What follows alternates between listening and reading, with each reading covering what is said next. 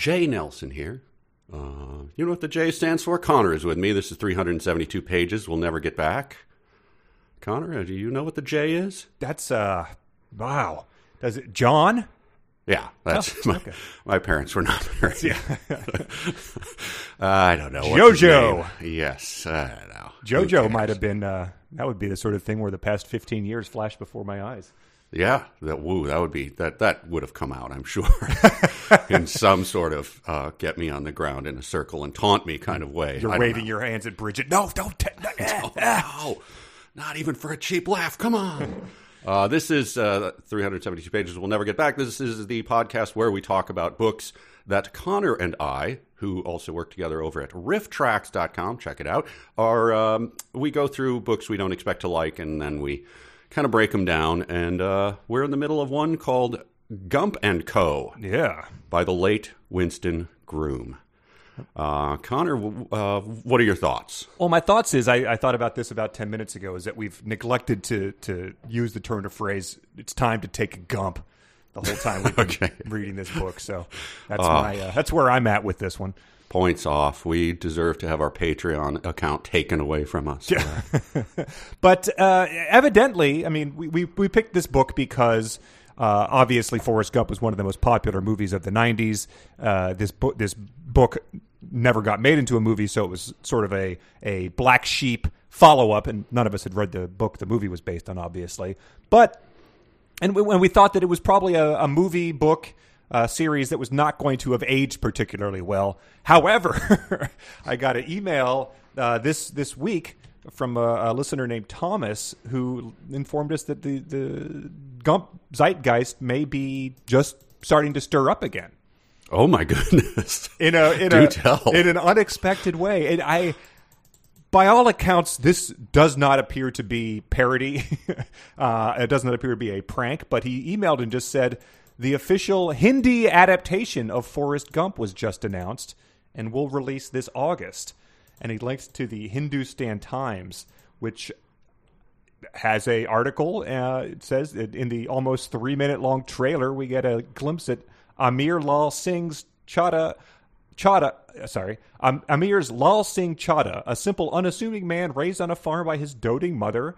We see how the young Lal had a disability that required him to have leg braces, and then miraculously he broke free as his friend yelled, "Bog Lal Bahag." no prize for Run Forrest Run flash, flashbacks. And then we see him uh, go up, grow up, go to war. We see Vimy, who is the Jenny character, uh, and uh, the film flips through a few decades of Indian history, just like the original did with American history. And then there's a three-minute trailer you can watch. What? It looks like it, I mean, the, the, it's bizarre because it has you know the slow mo of him running and the the braces falling off. You have this guy who uh, I, I don't know is, is doing a goofy Forrest Gumpy expression throughout most of the trailer, and it has the feather flying around as he's sitting on a bench. It looks obviously it wouldn't be the same thing, but it looks like something that you know Tracy Jordan would have. You know what did you do during the uh, break between seasons, Tracy? Like.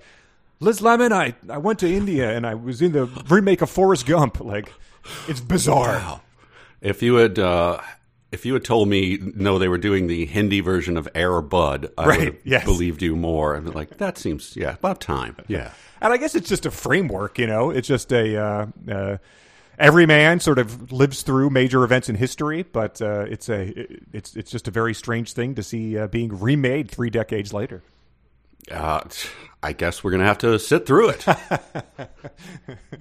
Where can I stream this? You can be uh, you could be a fan of the uh, the Hindi adaptation without ever having seen the first one. It can be your new Rush documentary thing. Right, right. Take that stand online and just you know swear at anyone who uh, dares to cross me. And no, ha- I swear it's way better. And I'm sure that Hollywood does this all the time, and we're just not even aware of it. But it's just uh, it's just interesting to see it in reverse with a book that we've just finished reading. So I uh, I guess Winston Groom's estate might be getting a a check for this, or maybe not. Maybe that wasn't part of his his deal, and that's why he was so bitter. Yeah, I'm kind of uh, now that you mention it, I'm kind of bitter. I think it was destroyed in. Uh, we had a, a storage space that uh, a pipe broke and steamed all of our stored stuff to into pulp, and I had books in there.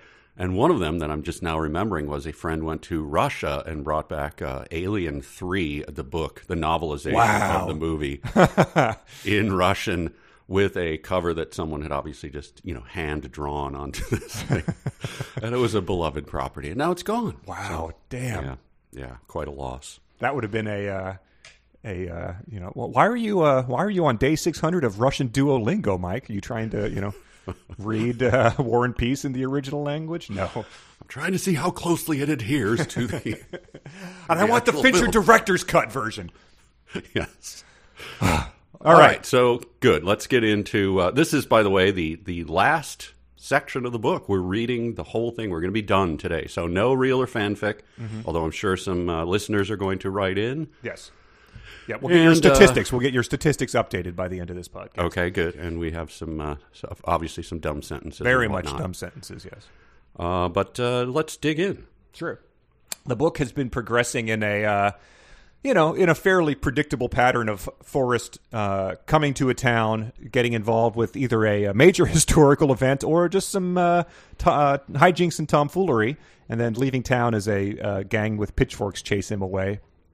And so far, he's been through what have we been through? The uh, Jim Bakker, Tammy Faye, Jessica Hahn scandal, the Iran Contra scandal. The famous uh, hog farm explosion. Sure. The new Coke. I don't think that's a scandal, but the new Coke incident. And uh, he, he's he's gotten a pig. He's taken it to the zoo, but he's current. Oh, he's, he's crashed the Exxon Valdez, and now he's wound up in Iraq after bringing down the Berlin Wall, and he is uh, in a tank with uh, his former colonel or something, and they're they're headed to Baghdad. And if you don't find anything funny about the first Gulf War, then you have not read Gump and Co. Because hilarious the hijinks that he gets in. He also has a very irritating habit. I think it's very irritating of having real people, that is, historical figures mm-hmm. with their full and real name, mixed in with caricatures of characters uh, with the, with their name bastardized to be funnier, and uh, I find that extremely irritating. Pick one, man. it's irritating because I don't know. I, I cease to to know what's real. Like you know, later on we get to it, but he goes to Whitewater. You know, the, the Clintons. You know developments, but then there's another name that sounds very much made up, and it's and it's real. But uh, I don't. It, it's the sort of thing you would do if you were you know doing a a book version of you know parody satire type of thing. But you don't you don't need to do that when you're talking about former U.S. presidents. Like that's they're uh, they're you can you can make fun of them. That's that's been established. Like that's yes, they are. They are a public figure. You can have at it. There wasn't a uh, you know a, a a lawsuit from Gerald Ford versus Capitol Steps uh, that played out in uh, you know terse courtroom courtroom testimony. Ford v. Steps, the famous, the famous case. It might go a little something like this, Mister Ford. Dun, Ford. All right. Well, Yes. it- this starts off with uh, he says, "Let us let me say this: us being in the city of Baghdad was about as welcome as a tank full of bastards at a family reunion." And that it just confused me because you sort of he's mixing a metaphor because they are in a tank as they go to, to Baghdad, but he's supposing that a tank full of, of, of bastard children might show up at a family reunion, and I, I didn't understand whether they would why they would be in a tank. Um, I, I guess it's just time to move on at this point in time. You you don't like that old uh, football coach saying like a tank full of bastards? uh, and you know this was 1995, and he was you know uh, reaching back, I guess you know a decade or whatever for his references here. But here's something for the kids because you know kids are going to be lost with this. This book is now so old, and the references might be old. So this is one for the kids. The post commander done took me off tank tread cleaning duty and put me on permanent latrine duty. Right out of no time for sergeants. I did appreciate that. kids, the kids are like, I'm back in now. I love it again. And what is that? Uh, that was the uh, a play, I believe, that uh, made Andy Griffith famous. Wow. So when Andy Griffith was in his twenties, so I don't know what year that pegs it as, Yeah, probably 1890, fifty-two yeah. or something. uh, so there you go. Amazing. I just wrote four question marks. That was my note. Okay. I also realized the sentence I just read was from uh, chapter 12, and we're starting with chapter 11 here. Yes, we're in chapter 11. Uh, so yeah, he's on latrine duty, which of course is is fitting due to how much of the book deals with uh, him or other people being covered in excrements, whether human or not. Um, and then we get we get the the most recent uh, of the running gag where the uh, someone hands him a paper and he reads the headline: "Dimwit secure, secures end of Cold War." And then it has a uh, an article about that. So, I, I, looking back, this this may have been the gag that really put the nail in in print media. The internet had nothing to do with it. right. Yeah, this gag is irritating. But and here we get. Uh, I'll just read from that. Sources said soccer fans in their efforts to apprehend Mr. Gump. This was the uh, fall of the the wall. Yes. Uh, pursued him across the wall, and in the process began to dismantle the barrier, which has stood as a symbol of communist oppression for several decades. I mean, unkind people would say it was more than a symbol. people trapped behind it yes. would say, "Wow, uh, they shot my uncle when he t- attempted to crawl the wall." So it's more than just a symbol to me, but I appreciate that. Right. It's not like one of those. Uh, you know, a printed out pair of eyes they put next to the coffee pot that you're supposed to put a quarter in in an office. You know, just a. Yes. It's not like it's the St. Louis Arch that's like standing there, like representing the gateway to the west. It's it's it's a literal wall. it is. Well, the, uh, the, the tone continues there uh, very nicely because it says uh, joyous Berliners of all political persuasions joined hands in tearing down the wall and ultimately held what sources described as the world's largest free floating street party and beer bash. So it's a uh, it was just a real beer bash when the wall came down. That's what I that was my I, takeaway as an eight year old. I wish I yes. could have been there. Had not heard it described as a beer bash, but uh, I'm sure it was. uh, and then we get uh, so this richly textured character, Gretchen. Yeah. Uh, he talks to her after this, and uh, I guess he just kind of holds hands and walks with Gretchen. I'm not really sure what the character is supposed to be, yeah, or who it is, whether it's a real person. I don't know. Uh, but uh, she says, "Ja, Forrest, und what did you study?" Football, I says. Ach. so Gretchen is Cathy meets the Katzenjammer kid. Yes, yeah, with a little Bill the Cat thrown in. yes. But that that's a uh, that's a punchline. That the, the uh, you you get sort of a it's not in there, but you get a three stars, and the uh, the conversation moves on, like the the book moves on. Right. Yeah. So, uh, well, yeah, but Gretchen is, is shockingly not a uh, a one and done character, just like you know the the hog farm guy and all that. She she plays plays a big role. But as as you mentioned, you get these characters who are obviously real people, and their names are slightly tweaked, and they uh, leave Germany because his work there is done. Everyone's angry at him. Sent to uh, Saudi Arabia to fight in mm-hmm. the Gulf War, led mm-hmm. by yeah. their their leader, General Norman Scheisskopf. Ah, yes, this is why I find it funny. and you know what that means, Mister King? Have you? Did you look into the translation there? Ah, I've been I've been to Germany a few times. I know the word well. People yell it at me. so yeah, it's, it's a so he took Schwarzkopf and turned I you know and turned it into shithead. Um, which not only, I mean, most I think Americans know Scheiss or Scheisse in German, but uh, it was it was a joke from Catch Twenty Two. There was a, a, a, military leader called that.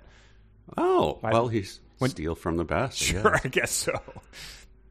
Uh, and he he also so Saddam uh, Hussein, which is what George Herbert Walker Bush, who shows up in this, mm-hmm. uh, used to call him to irritate him. I guess everyone made fun of him for mispronouncing it, but he was doing it on purpose. I guess Saddam. But in this, uh, Saddam Hussein 4D chess. Yeah, yes, indeed gets uh, renamed as Saddam. I, as, I, as in damn you. I didn't. I glossed over that every single time as I, until someone pointed it out to me. Saddam and his Arab army, yes, it is spelled that way, I'm just reading it, are occupying the little country of Kuwait, which was known mostly for having a bunch of all wells. And I just thought, Take that, butcher of Baghdad. He's calling you Saddam as you murder brides and, uh, you know, kill families and, you know, ha ha ha. He's calling you damn. Yeah. It's How do you a, like that? I mean, if, if, if, if, if Saddam, I'm going to say it, if Saddam wasn't, uh, wasn't done in by a Larry the Cable Guy routine, this might be the, uh, the knockout blow, I think. yes. uh, it's, it's very odd I mean, we can talk about this, but let me let me, read you this uh, this line too, because um, this is sort of like what we talked about. Was it in this book where a character has funny names, or was that the last book? I can't even keep them straight. Where you where you give someone a funny name and then make fun of the name, where you you Oh yes, invent- that's been in pretty much every book that we've done, but I think the last one had one. Yes. But he says uh, uh, the the Arab men wear them cloaks too, and most of them have on them little shoes with toes that curl up at the ends. Somebody says that is because when they is out in the desert and gotta take a shit, they can grab a hold of the ends of the shoes when they bend over, and it keeps them on balance. Whatever. so I mean, I, I I just think you know he's he's sort of inventing a, a stereotype and then making making a joke about that the same sort of way. I don't know. I just wrote Facts King on it, and then I, I Yes. forgot to visit. But so Matt, my question as I continued to read this because it keeps coming up is like, what do you what, what what was your takeaway about the author here? Like, what are we? What can you gain into the insight of how this author's worldview worked? Because as far as I'm concerned, it's just an absolute blank slate. I, I feel like I think that he's trying to tell a tall tale, a la your favorite author, Mark Twain. sure. and coming up so far short that it's barely recognizable as such.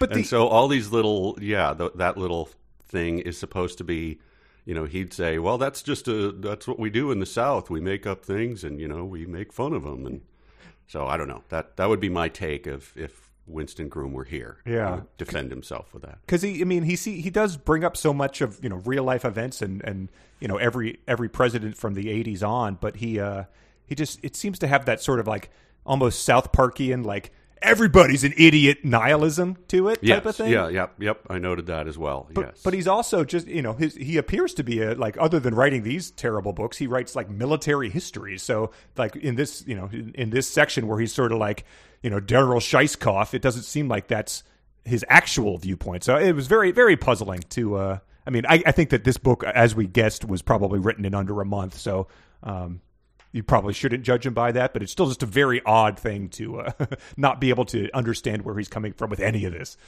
Yeah, and I, I told you beforehand, and I, I believe this is true. This last section, I really feel like he was constantly checking the word count for the contractual obligation. Like, uh, okay, I did the Gulf War. Right. Uh, I'm still at 71,000 words. I need to hit 75 to make uh, Yeah. my contractual obligation. Where else? Where else? Where else? Yep, bump it up from novella to novel in terms of you know, like a guy doing uh, NaNoWriMo trying to hit his 50K.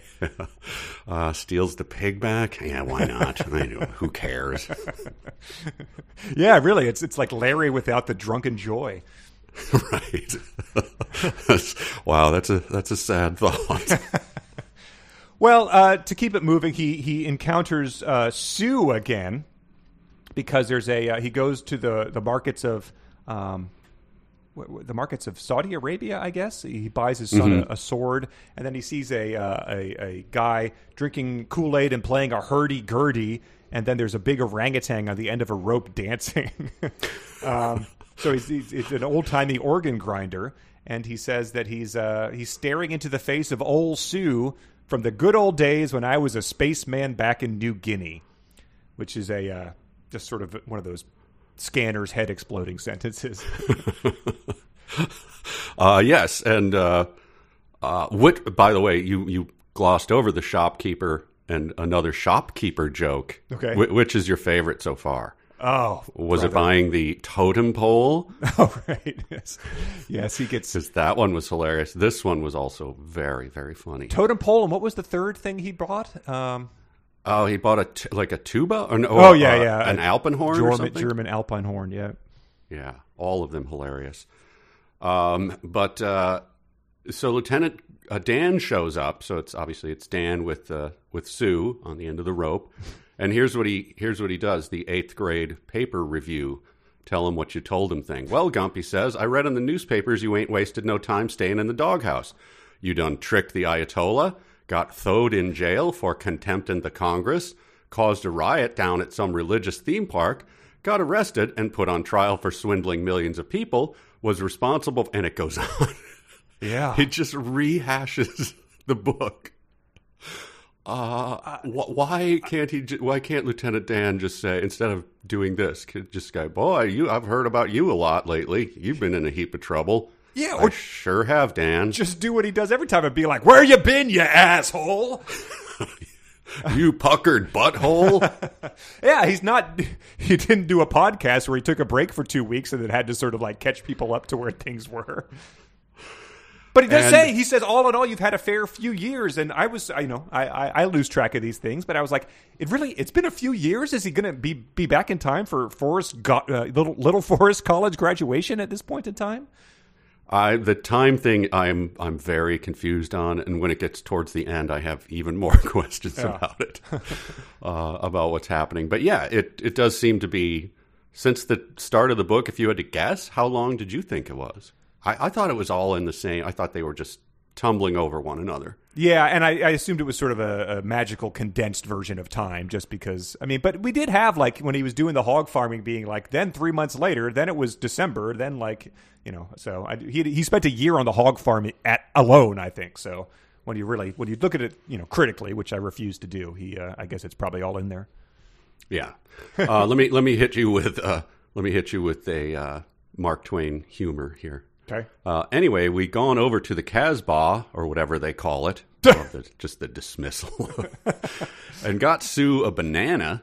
And me and Lieutenant Dan ate soup that had toad larva or something in it. You know, he says, I sure wish these Arabs had some oysters, but I bet they ain't one within a thousand miles of here. What? I asked. Arabs? No, you stupo, oysters, says Dan. huh? huh? Football coach humor. Uh, yeah. I mean, Bazooka Joe. I feel like you know that ends with Mort, you know, having surprise lines coming out of the top of his head. Right, right. Exclamation points. Uh, and I honestly think so. This is the Dan, who I think were was a beloved character in the movie. I'm guessing Yeah. I mean, they had a friendship. Like that was what it was all about. He is reduced to a character that I honestly think the Spice Girls have more depth and of character. Like a Uh, you know, character in the Spice Girls movie. Uh, no, like just oh. the band, like Sporty Spice. I Yeah. know more about Sporty Spice. She was than I know athletic, sure. That Dan likes oysters. That's all I know about him, and he drills down on that in a way that is, I find it just embarrassing. Like, oh, stop it. Yeah, and I, you know, spoiler alert, it, it does pay off, quote unquote, but um, it wasn't in the sort of, you know, usual suspects mug dropping moment where you're like, you know what? He he did mention oysters a while ago. It, it comes to a head, and you're like, God damn, yeah, okay, we know. Like the oyster count may be as as as many as asses in here. Oh, that's well, that would be a good one for. Uh, get out your uh, statistics and uh, check that out. Oh my God! What's your what's your uh, what's your over under on how many times oysters is mentioned in Gump and Company? Oh my god. Well, he does start an. I'm going to say uh, 49. 112. Shit is mentioned 125 times. So Yes, that's it is. incredible. How about ass? Ass, well, ass, there could be like assume or something like that, but ass as the three letter combo is 148 times. So Good. that's Excellent. stunning. Um, Jenny gets in on the ass thing. The ghost of Jenny. Okay. Uh, got your ass in a sling? Aren't you going to go out and fight the Arabs tomorrow? Says beloved right. ghost of Jenny. Delicate, sweet Jenny. Yes. And her advice was to uh, stick with Lieutenant Dan and listen to him. Listen real carefully, so that you know if the uh, 112 mentions of oysters wasn't enough, then she's really uh, she's really like it on thick there. The, uh, the I just wanted to go back to you, you know because I I was hung up on the I missed sort of that Bazooka Joe joke because the the soup that had toad larva in it or something. I was just I, I, I had no idea whether that was a clumsy like tofu joke or just uh, um I, I you know it seems like that is a joke that a guy in the 90s you know that was like 60% of 90s humor was like tofu? You want me to eat? What? Like um but to to make a joke about a weird foreign food uh, that starts with toe but wasn't tofu uh, to me that was just it was it was bad 90s hack humor you know it wasn't good 90s hack humor about uh, the airplane back black box and all that Well, is it at all accurate? It, it, the Arab culture is known for eating soup with toad larvae in it. I, you know, it's I mean, think think of the the '90s stand up with his, you know, deconstructed jacket with the sleeves pushed up in the brick wall. I don't think he's going to go for. right. I went over to uh, Saudi Arabia, had that soup with toad larvae in it. yes, right. the audience is like, "Wait, what? Boo! Don't they eat like roasted goat and stuff? If you're going to make fun of them, I mean, is that? Uh, yeah. Anyway, Guys in the stands who are holding their like you know do the uh, driveway park may material signs like like you hold up a sign for uh, Shakedown Street at a Grateful Dead show. Like I don't know. I, I don't know. It it just. the- It, I think it speaks to yeah the, the, the four week period of writing the book is all that all that takes. Uh, and now I'm going to raise the complaint. We're almost through chapter 11. We'll we'll pick this up. Um, that I had not noticed this, and once I noticed it, it's like uh, when you you have a professor or something who says um or sa you know has a quirk in the speech, and then you notice it, and you can't not notice it anymore, and then you tell your friend to so that it bugs him too. Like you notice how every time he in the middle of a sentence he'll like wipe the side of his mouth and then cough. I'm like, damn it! Why did you tell me that? Uh, it's the uh, so that's what we did uh, thing that he ends. So we done that. So we get uh, look forward to kicking Saddam's asses out of Kuwait, and that's what we done. Then a couple pages later, we're going to go to Iraq to whip his heathen ass. So that's what we did. Yep. Hell no, says Dan. Blah blah blah. And let's keep it. So that's what we did. Ends the chapter with it. Yes. Um, I hate that, and I don't understand it.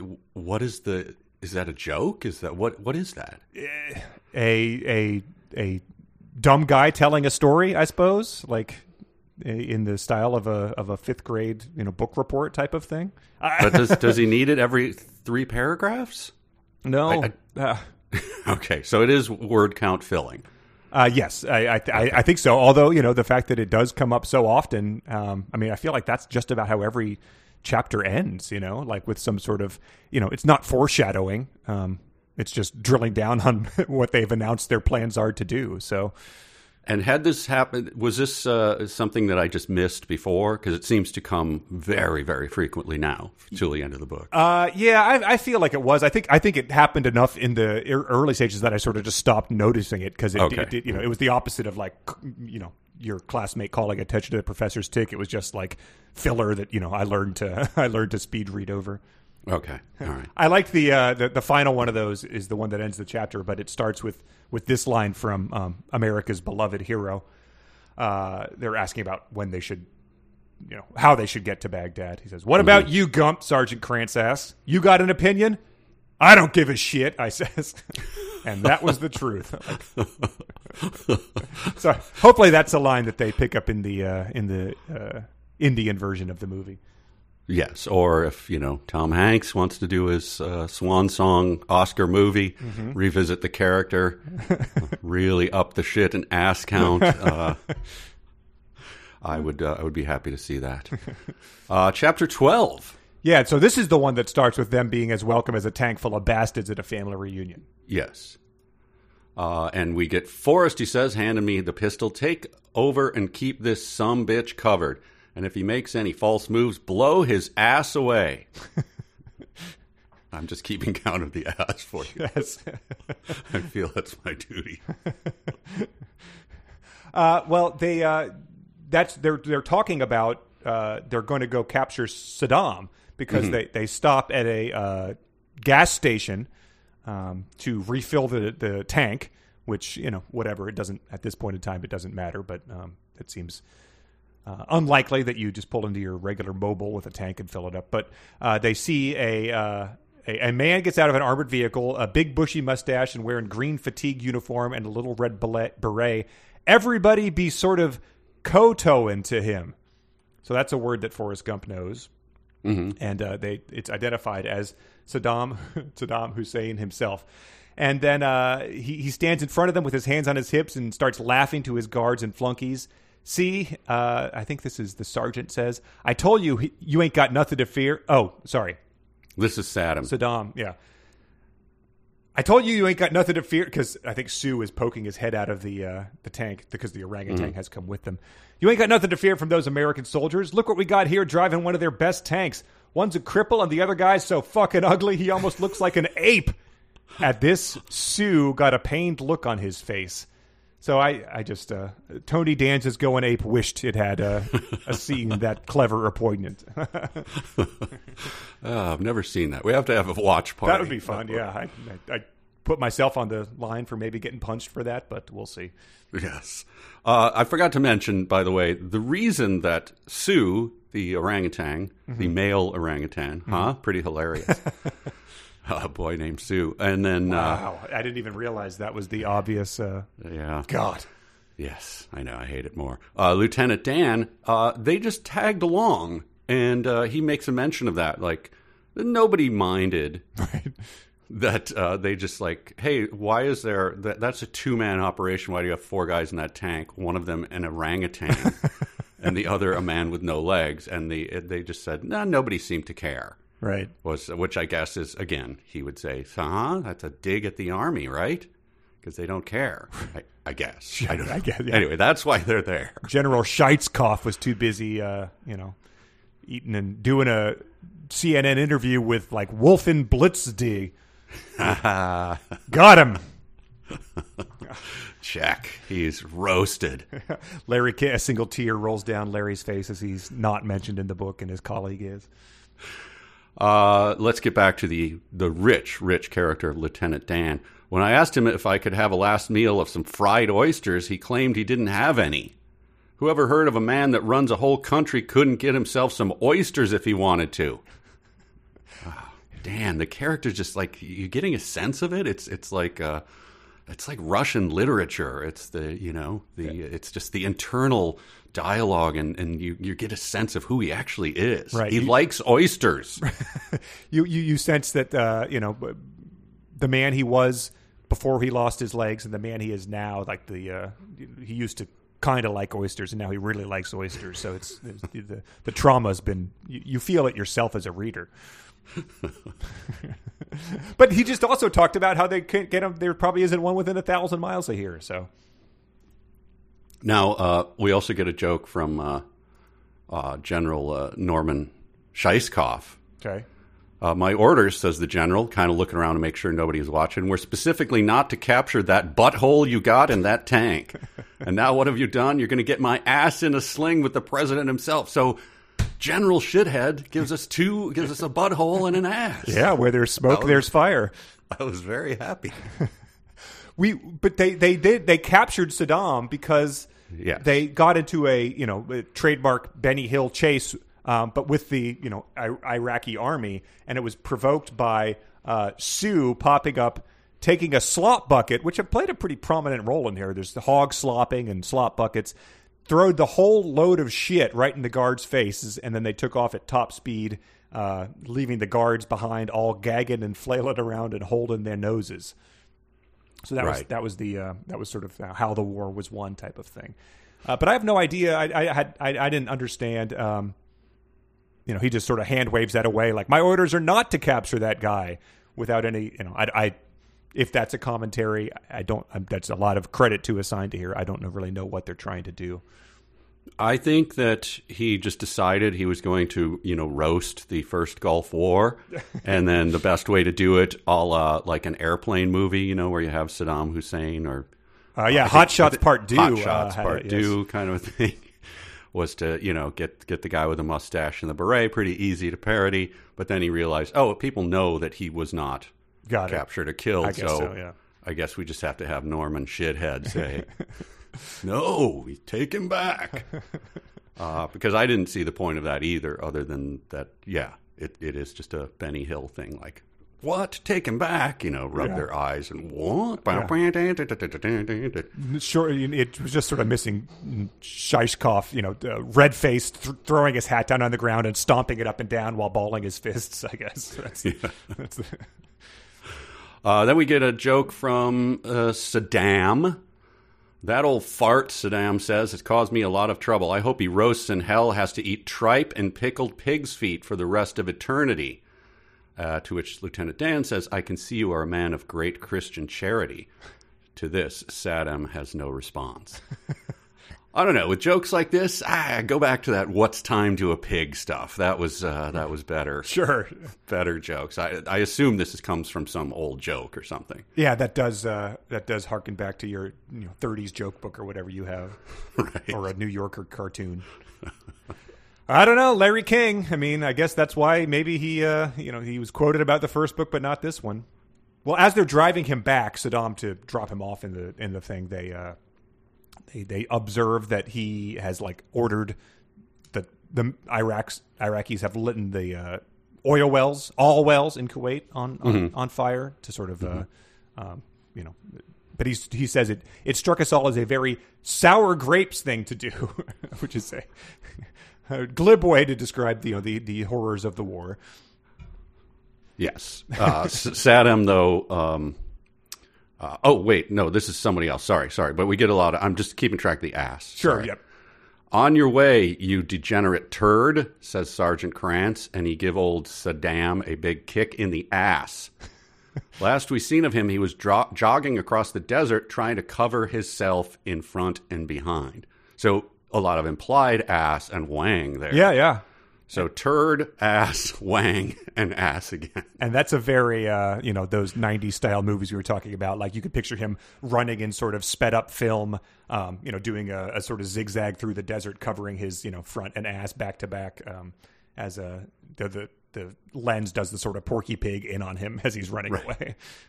Reminded me of uh, didn't we Dangerous Man? Was Oh, that yeah. the movie that had the guy in the That's desert? exactly what, yeah, what I'm thinking of here. Holding maybe a leaf up in front of him or something. yes, yes. Speaking of Porky Pig, they uh, they they did this joke again because they did this with the Ayat- Ayatollah.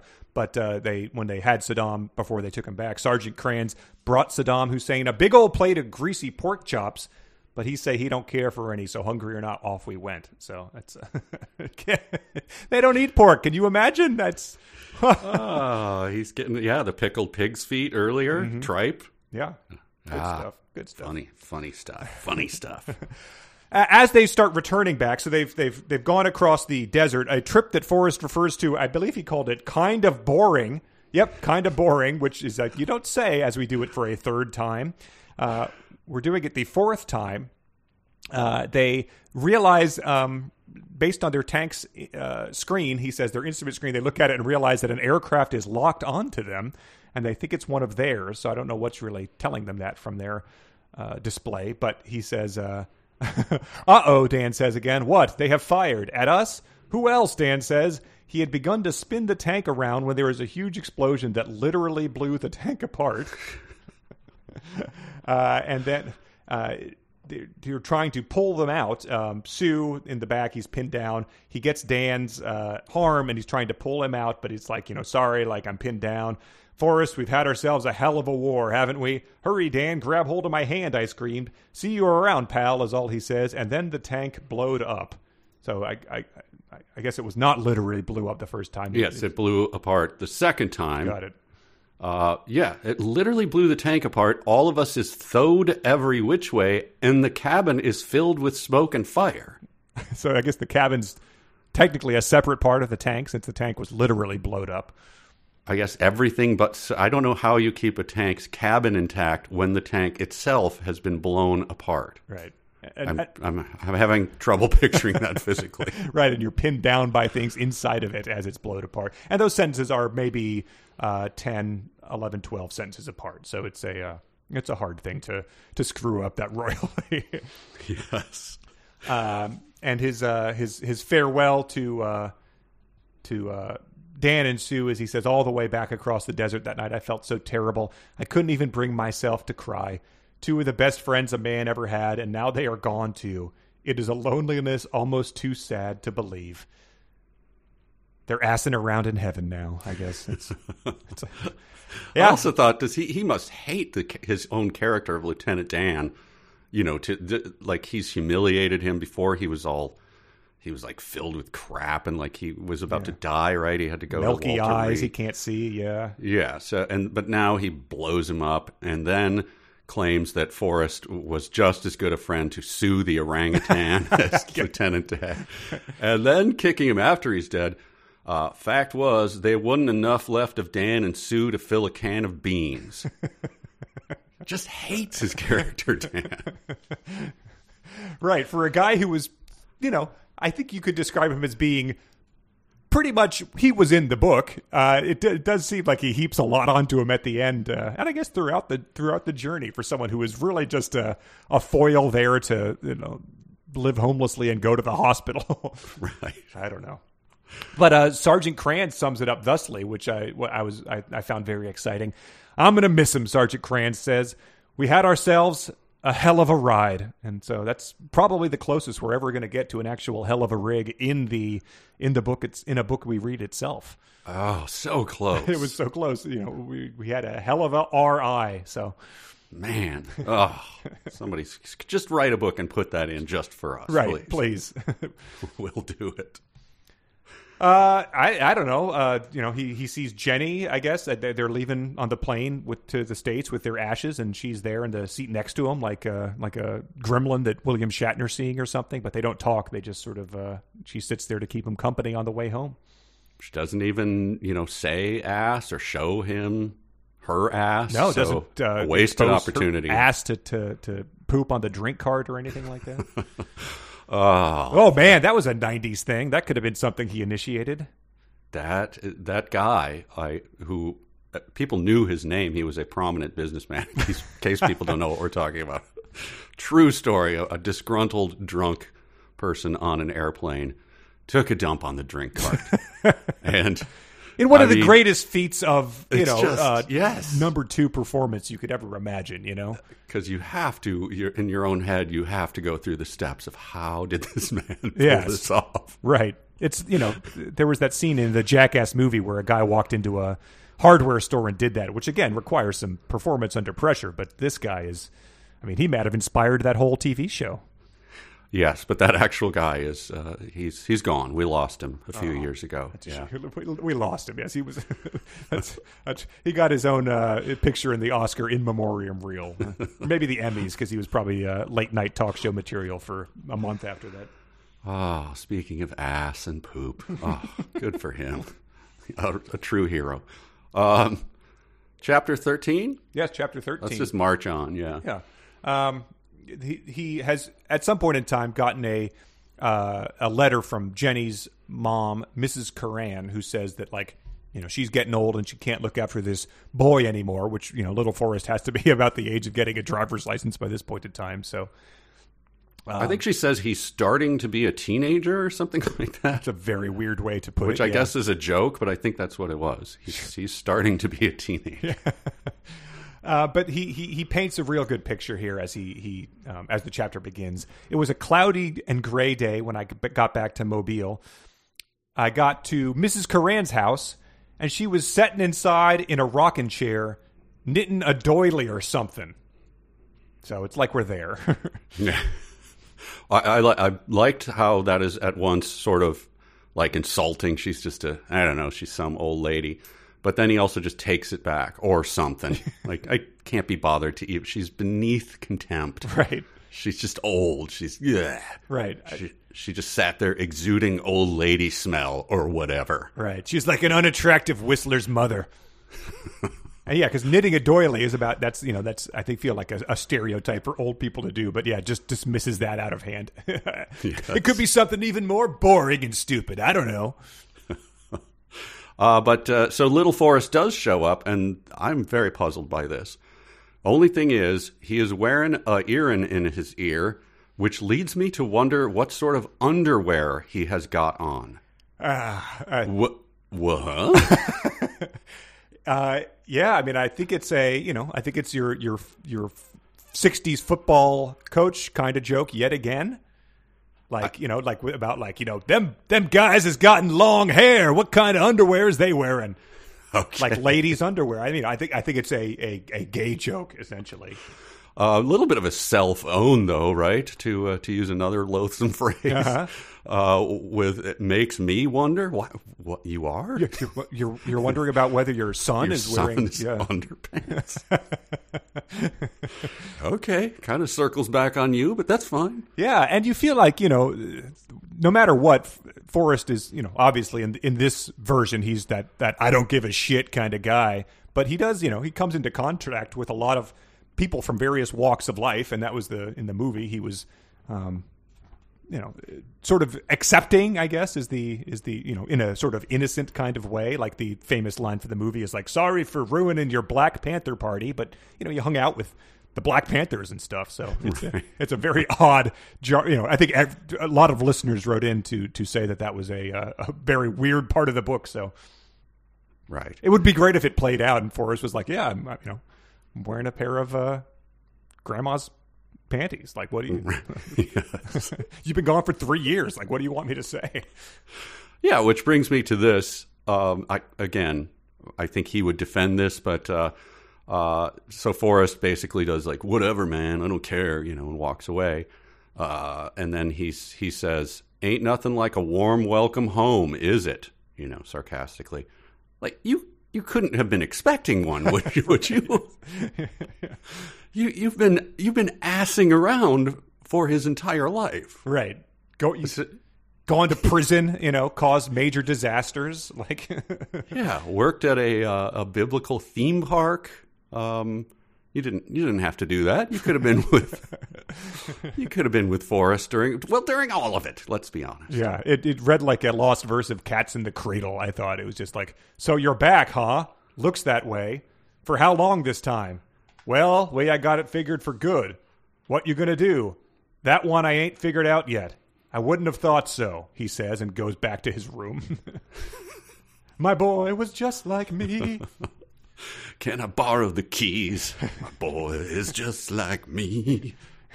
What I really like, Dad, is to ass around in town. Speaking of assing around, this is uh, he he starts to lying. He starts lying to uh, Granny and Little Forrest about what he's doing. He says, "I told him I done found work so I could support him, but the truth was I begun using up my separation pay from the army to pay the bills, and spent my days at a soda fountain drinking Coca Cola and eating Fritos." So if that doesn't constitute assing around, I don't I don't know what does. Textbook assing around. Actually, in the dictionary, there's a picture of that next to uh, assing around. Yeah, he also probably uh, yeah read read the comic books until the guy chased him away with a broom, saying, you know, this ain't a library. Uh, so here, here is where I start wondering how old he is and what is the time, because he wants to get a job. He says, "Seems there weren't no big market for ditch digging at the moment, and besides, one of the bosses told me I was too old for such work. We need up and coming young fellers who are looking to make a career of this, not some old fart who is just wanting enough work to buy a quart of jug wine." Was the way he put it. How old he? An old fart? He was just the star, star quarterback, right? right, three years ago, Three years ago. I, how old? I, I he's it, that's the the condensed time for him. I have no idea because he, he went to to you know Vietnam. So I mean, I, I felt like we tried to piece that together, and just got very confused. But even if you consider, uh, you know, uh, late career, like putting together a uh, you know Art Monk, like thirty seven or something. Now he's forty, like, but he's still uh, a, a large, strong man who is just in the army. Yeah, he can he can run, and he obviously is incredibly strong and tall, right? Six eight. Yes, I think it was six seven or six eight. Ivan Drago. That's what we've we've been talking about the whole time. Yes, yes. Uh, I don't know. I think that's another Bazooka Joe comic being like, you know, no, you can't just do this as day work. We need men who want to do this as careers. No, Right. Uh, so then he gets the idea. Uh, this is where it all comes together now to uh, to get oysters, and here's how it goes. Oh. Uh, can a man make a living catching oysters? I asked. Sometimes depends on a lot of things. Pollution gets bad; they close down the beds. Then there's storms and hurricanes, and of course your competition. Competition? Who is that? All of them fellers out there trying to catch oysters. They don't take kindly to someone coming, uh, someone new coming here. "W- Why did you bring it up then, you horrible old buzzard? It sounds like an awful idea. He's, he was trying to talk him into catching oysters, and then he's like, "Oh, can you make a living?" I probably not. No. Pollution is terrible, and storms, and people will try to kill you for doing it. Sure, yes. And then Forrest says, I remember him that way. It was too true. The oysterman was not people to fool around with, at least back in the old days. So maybe that was even in the first book. So you know about oysters then? Well, what do you? What are we? Pl- what game are we playing here? Right. That's like being in the, uh, uh, I don't know, the, uh, the printer paper business and then not knowing the, uh, that, that printing newspaper was just as pop, I, you know, that sort of thing. He was, he was, an extremely successful shrimp guy, and so at, at some point in time, the uh, probably kept an eye on the, the oyster beds because the, the businesses are going to be slightly related if pollution and storms and pirates come into the whole thing. Yes, you're probably going to run across the oystermen in your in your line of work. Right. Probably knows a little something about it. You know what you should do is make basketball sneakers. Oh, is, is that as is that as profitable as tennis shoes? Like, well, son, you've you've never you've never looked into that. Wow. but let's so the whole the person who's telling him this, the person who's giving him this advice, is Bubba's father. Yes, Um, Bubba's and daddy. He, I, I, he says it just like occurred to him that he's got to visit him, so he just gets off the bus and um, starts to talk to him. And so I was reading this, and I, I was sort of thinking like, oh, well, this is another um, invocation of the uh, the trope of you know like the Green Mile. Where like the uh, the magical black guy is giving him this idea, or um, Yeah, you know, it's right. a it's an old time honored, very '90s, you know, and previous type of trope. But then I was like, I forgot. A listener wrote in to say that in the in the original book that he didn't think that that Bubba was black because he went to Alabama in the '60s or whatever. It wasn't integrated, um, and they, they quickly dismissed that notion um, through the oystermen showing up and saying racist stuff to him. But it the uh, the listener who wrote into that said that um, I'll just read his email now. Uh, that the last section makes clear Bubba was black. I still don't think he was in the first book, but it's not too surprising as retcons go. When Arthur C. Clarke wrote 2010, it was more a sequel to 2001 than the movie 2000, 2001 the movie than the 2001 the book, since that's the version of events more people were familiar with, just sort of like The Shining movie and book. I also feel Gump and Company's Lieutenant Dan gained attributes from his movie counterpart.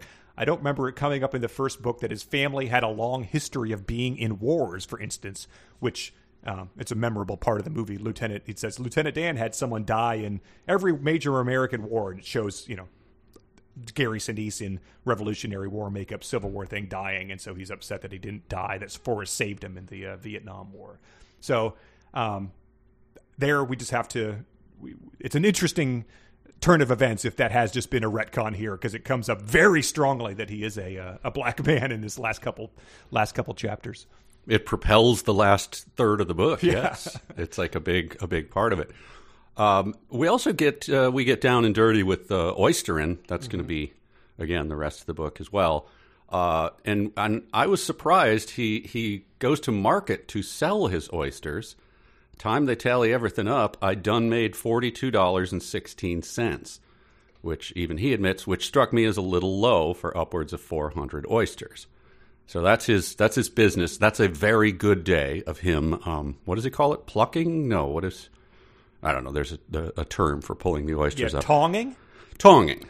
But it put me in mind of. Uh, I'll just bring this up because it's my son's favorite line from Napoleon Dynamite. it reminded me of that. It's Uncle Rico says, "Well, you were out there playing patty cake with your friend Pedro. Uncle Rico is making 120 bucks." Uh, that's what it reminded me of. Just like, whoa, all this work and he made forty-two dollars. I Pride just in a small amount of money.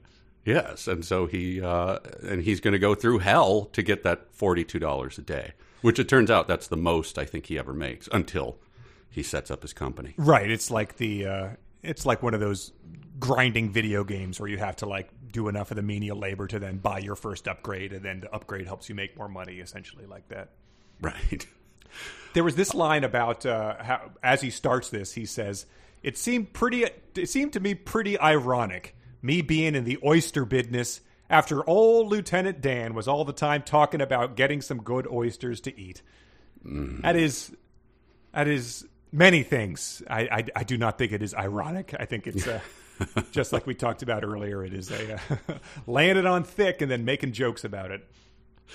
Yes, it is uh, Alanis Morissette ironic at best, I think.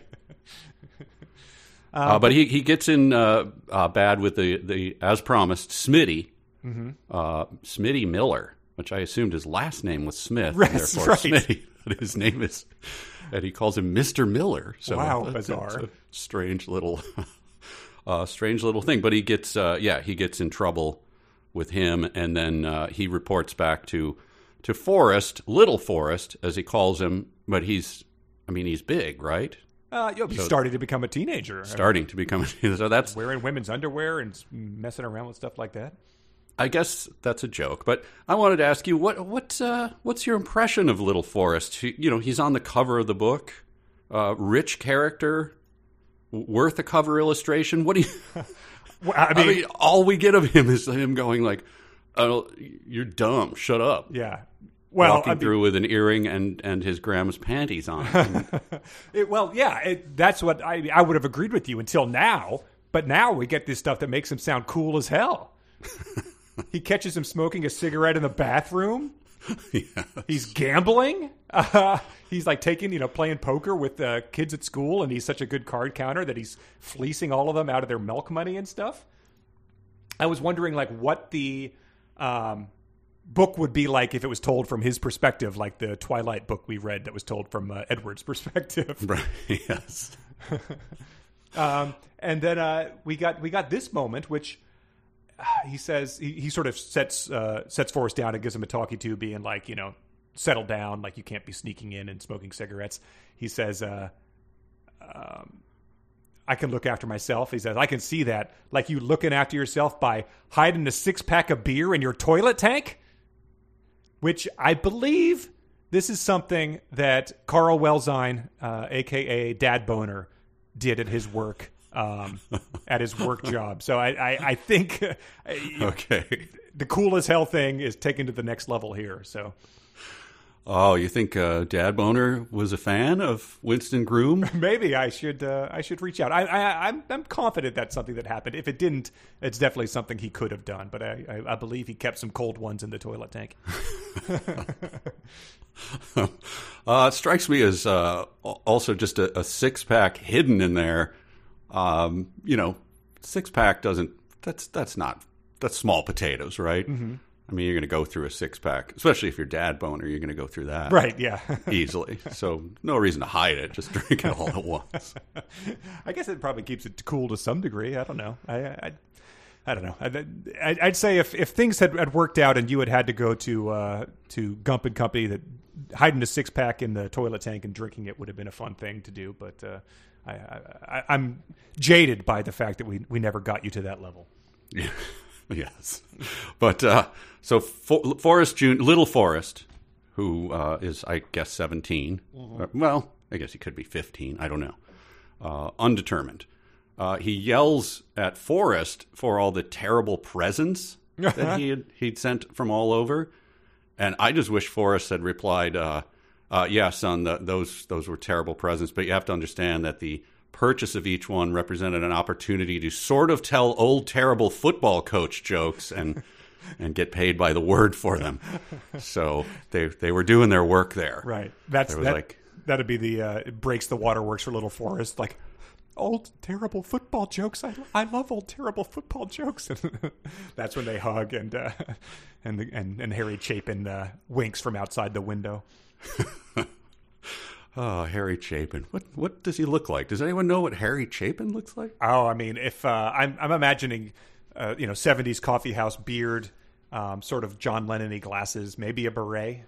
Oh, I, instead of beret, can I swap out one of those Greek fisherman's caps? You know what I'm talking about? yeah. um, Blue wow. with like the embroidery around the front of it. Yes. No. Yeah, I think we're completely wrong. He looks like, um, oh boy, got sort of longish hair. I don't know. Looks kind of like Joe Piscopo. I don't know. Kids. Um, but so he, what he does is he he says like, uh, listen, boy, like you you need to to straighten up, and I don't like you giving me any sass mouth. And says this is going to hurt me more than it's going to hurt you, and uh, gives him a big old spanking. That struck me as odd. I didn't. I assume that's supposed to be some, again some sort of joke or something. Him spanking a full-grown boy, but it struck me as odd. I, I wanted to get past it and, and not mention it ever again. It's a good opportunity, maybe, to check on the underwear if he does the old. Uh, Oh yeah. now you don't have to wonder anymore. but then we, we it, it was an odd moment, um, and we get the uh, the result of it though, which is that it works. He said, Yeah. over the next days and weeks, I noticed a marked improvement in his behavior, and I hope he noticed that I noticed that too. So the moral of Gump and Co. is is hit your kids because it works. there it is, summed up. Hit your kids.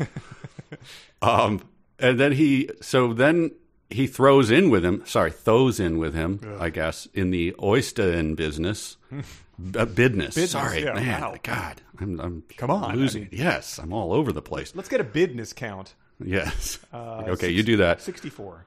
Uh, he named the truck. Uh, this I'll quote him. I named the truck Wanda in honor of well, all the Wandas I have known. And that was a moment I just I got a little teary, you know, thinking of the strip club owner and the pig at the National Zoo. so those are the all the Wandas. I think. I think I've tallied up all the Wandas he's known. So yeah, as far as we know, it would be great if he had, did have a uh, a beloved Wanda from the first book that was like a uh, aunt or his mom or something that just gets and arrested with the strip club owner and the pig. sure. uh, so Wanda the truck, yeah, and they they start uh, they start oystering together. He told Little Forrest's main advice was if you could ask a oyster where it wanted to live, it'd probably say in a cesspool. Uh, which struck me as like would be a fun children's book as like the uh, the oyster who lived in the cesspool. like he runs away and then he, he discovers that the cesspool was where he wanted to be all along. right. Uh, and then uh, uh, Little Forrest participates in uh, this book. Doesn't do, I don't think it does a lot of very uh, serious, like uh, stroke your chin and uh, you know really good satire. This is uh, this is really singeing the targets here. But uh, he asks him what uh, the war was about. Well, they told us it was a count of Sa- Saddam Hussein done attack the people in Kuwait. That's so. That's what they said. So, what do you really think? A lot of people said it was about oil. Oil, yeah, I read that too. I reckon they died for all, was what I had to say about that. Yeah. Uh, let's get back to the butthole Right, uh, yes. references here. That I like that they do go for like one. I mean, maybe one. Is this the only sort of quote, every quote, profound moment? And they pick, you know, the one sign that like everybody had at the one protest I went to in college because like my friend was from was in town was coming, and so I was like, oh, I'll go meet you there. no blood for oil was like the uh, the most Yeah. uh, common. Uh, Common thing you'd say there, and that's that's what we get the one sort of turn to the camera moment in this book. David David Brent uh, Yeah. turning to the camera. Satire. Um, uh, that's all I got for chapter 13. Um. Well, yeah. So the, the it ends with the uh, he sort of has said like that his or, his oars have gone missing, or like they put a hole in uh, his his boat, and he just he sort of just deals he deals with those problems and moves on. He replaces everything. He doesn't you know be like oh I'm Ivan Drago I'm going to go like kick the shit out of Smitty. Um, but they once they he the first time he takes Little Forrest here he says uh, um, that they someone punched a hole in their tires and. Uh, there's a guy standing across the street, and Forrest says, "Do you know who did this?" And he says, "No, but tell your friends that Smitty says hello." Umph was all I could manage. And then uh, he, little Forrest just says um, his friends don't like me oystering down here. And then he says that guy had an oyster knife in his hand. You suppose he was the one who did it? And I wasn't sure if an oyster knife was going to be capable of puncturing a car tire. Like they're sort of a blunt jabbing thing. But it's another, you know, once Little Forrest has had um, finally like come to terms with his dad, like they've had the moment he's he got hit and now he loves him again.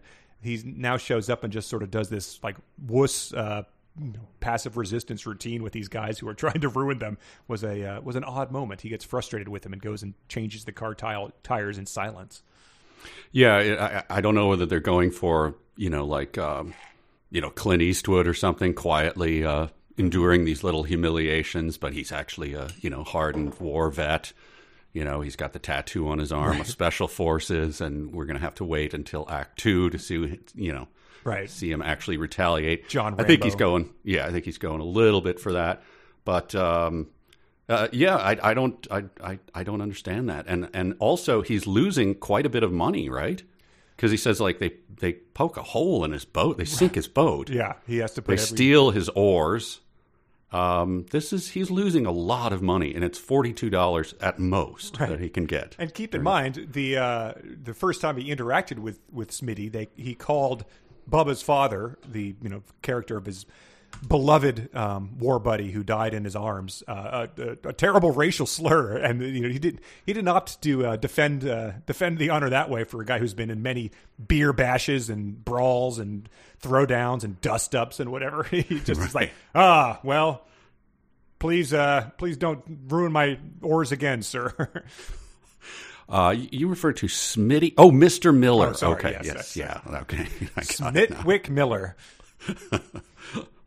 Uh, yeah, so that's the end of that chapter, and then uh, chapter Oh boy.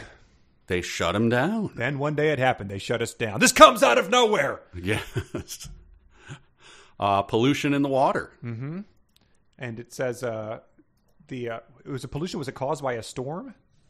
No, no, just Oh, I don't pollution. No, just Yeah. just general pollution. But then that gives uh, Little Forrest an idea, which he, he says: suppose we can convince the state fish and wildlife people that any har- oysters we harvest is going to be free of pollution. How are we going to do that? Move them. Move what? The oysters.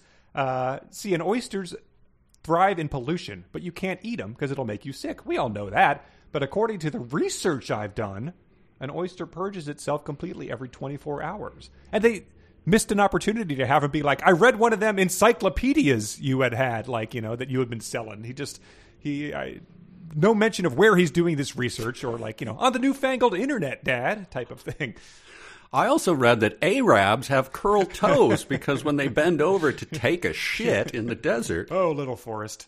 Yeah, it was, it was in Microsoft Encarta, dad. uh, so they yeah they get uh, permission from Fish and Wildlife and they start moving the oysters. I'd, I'd just like to get to the to drill down into that part because Okay. you you made it seem like they just sort of went in and, and got permission from you know you glossed over the whole thing that happened here. He says Sure. here's here's how it is. Somehow we managed to convince the state fish and wildlife service that our oysters wasn't going to be no threat to nobody. So there, you, there that's the whole story. there, um, it's the it's the it's the Klein Prince fight of. Uh, Yes. I don't know what happened, but somehow we won. Um, Somehow we did it. I- okay. I'm not going to complain that he glossed over the uh, petitioning the Fish and Wildlife Commission to uh, relocate an oyster bed, but it is pretty bad storytelling. Missed opportunity. Think how many uh, inside jokes of fish and wildlife uh, red tape that you would have to Yeah. cut through that would uh, get old Larry just slapping his thigh. Submitting things in triplicate. ah, yes. uh, so yeah, we get a, a deep dive into how they do it, but the Oh, the uh, highly successful company. And uh, remember the the old lady who was knitting a doily or whatever. Remember her? Mm-hmm. Yeah. She gets hired as the uh, receptionist for the new company and says she feels totally rejuvenated and don't want to go to the Poe house no more. she has even bought herself a new Cadillac convertible that she drives around with the top down wearing a sleeveless sundress and a bonnet. Who is this woman? How old is she? yes. She's a, a rapping granny or something now. I think that's what he's going for, right? Yeah. That uh, someone is. Uh, she drives by in the Cadillac, and someone lowers his sunglasses and goes, "Woo, woo. Hop in, Sonny. I'm going to haul ash to Lollapalooza. Hey, good looking. I'll be back to pick you up later." so yeah, we get a rapping granny. That's cool. Yeah, and uh, they. I, I realized the whole thing because they a couple paragraphs before that he Fort Little Forrest is like yeah we got the you know little oysters are called spats. We put them on barges. Here's this like type of barge you use. Uh, here's you know the treatment plant blah blah blah blah blah. But it was like all right. Like he he clearly just wanted to like go on a fact finding tour of like Cape Cod or Prince Edward Island so he could like write off that vacation. He's like well I gotta learn how the oyster business works. So um, I, that would not surprise me in the slightest. Like what? That's what. Uh, I mean, that's what the the Mister person did, right? She she wanted to go to Croatia or wherever they were, Albania, I guess. So that was Yeah, what I think she just she just picked it and said, "Yeah, Dan you know, Brown in Seville type of thing. Right, exactly. Like now, I'm going to just uh, I'm really going to lay oystering on you in a in a in a hard way because I I learned about it. Yeah. The, the lawyer's like, you got to put in that they're called spats when they're when they're babies. Otherwise, like that's not going to qualify you for this tax write off. Yeah. Uh, who's the actor? The um, oh, the British guy, uh, My Left Foot, and all of that. Uh, what's his name? Uh, Oh, Daniel Dan, Day. Dan, yeah. Daniel Day Lewis. Uh, he, I guess, when he was doing some role, he to take on the character, he like he was a guy who like lived in a cabin that he'd built or something. so Daniel Day Lewis built his own cabin, like learned how to right? Yeah. to go out in the woods and hew logs and like strip them and built his cabin. It's like, all right, just just show up on day one and go, who am I now? right, exactly. Yeah, I mean, but then again, um, you know, he didn't have maybe his dad, Groom's dad didn't buy him encyclopedias. He didn't have Encarta. He had to go and uh, Yeah, he had to know, live do- it, man. Do the tonging himself. So they na- they named their their business Gump and Company. So that's where the um, where the uh, Gump and Co. comes from. Right, exactly. But you know, you you're an oyster guy. I, I love a good oyster too. Hard to imagine a less appealing name when you sidle up and ask for a dozen of something. You know, because they've all got names like you know Blue Point, Wellfleet.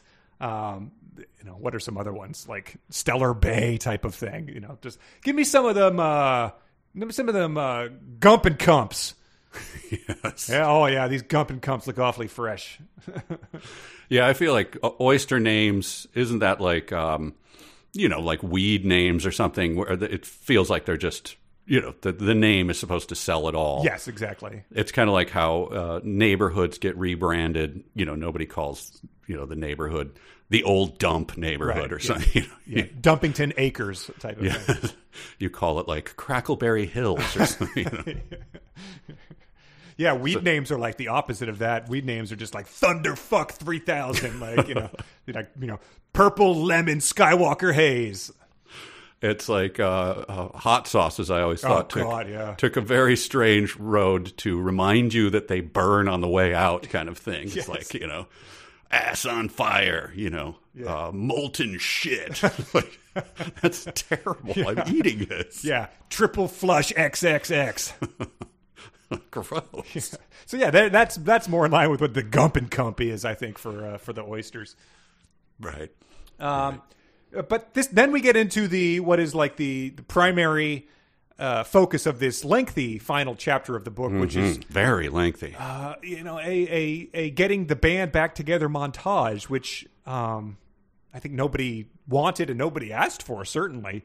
But he sort of goes through the all the chapters and sort of t- ticks every single box. Where if you were a named character in this book, he's going to bring you on board to uh, help run the oyster business. Yeah, it's it's kind of like if you were so inclined to see like a Doobie Brothers concert or something.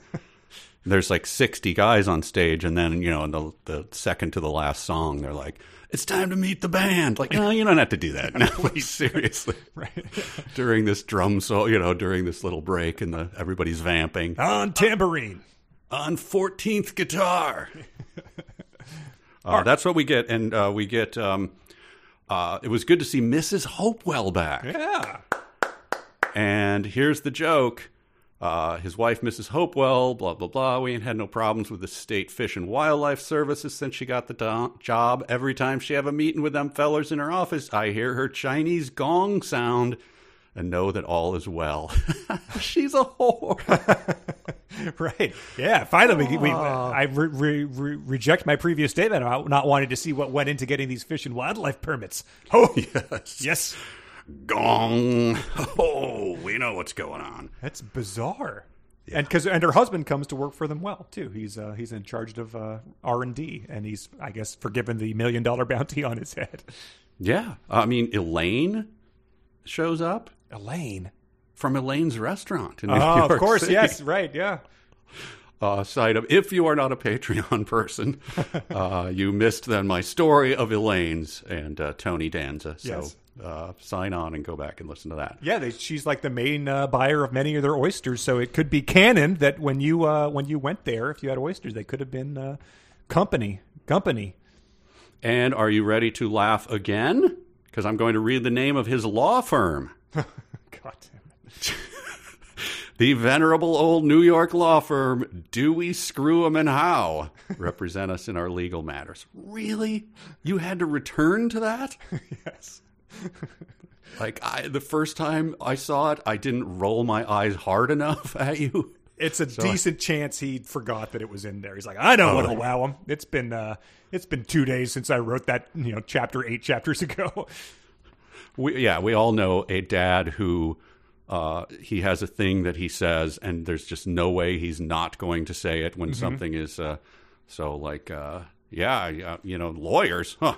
You should book my team. Uh, do we screw him and how? Like, yeah, dad. Uh, okay, just let him do it. He's got to do it. I had a guy I he went, has to say it. I had a guy I went to high school with that I mean, this was during high school, I think, maybe maybe in college too, but every time you'd bring up this one girl, a very nice girl, he would be like, "Oh, oh, oh yeah, her most awkward goodnight kiss I ever had." Just to like bring up the fact that he had kissed this girl. And like Wow. and I, I would be like, Hey, you guys ever notice that this guy always anytime you mention her, he'll he'll act like it's the first time he's saying that. And one time uh, I mentioned that to a friend and it then happened again with like a week of that and that friend called him out on it. It was very satisfying. Uh, imagine uh, this sentence going in blind to Gump and Company. If I just been like, "Here's the book we're going to read, and here's one of the sentences from it." Sure. I was going to try to hire the Ayatollah to run our moral and spiritual relations department, but he gone and died, so I got the Reverend Jim Bakker for the job. Oh God. Yeah, if even if you didn't know what the book title was or what the you know who, that it was Forrest Gump, that would just be a uh, that would, a a good way to sum up the idiocy of this one in one sentence. Uh, it continues. I have offered. This is where I just wrote. I'm glad this book is coming to an end. I have offered jobs to old Saddam Hussein and General Scheisskopf, and they wrote back nice letters saying they had other weenies to roast. Go to hell. So both of them wrote back and said, I have other weenies to roast. That's a good point. okay.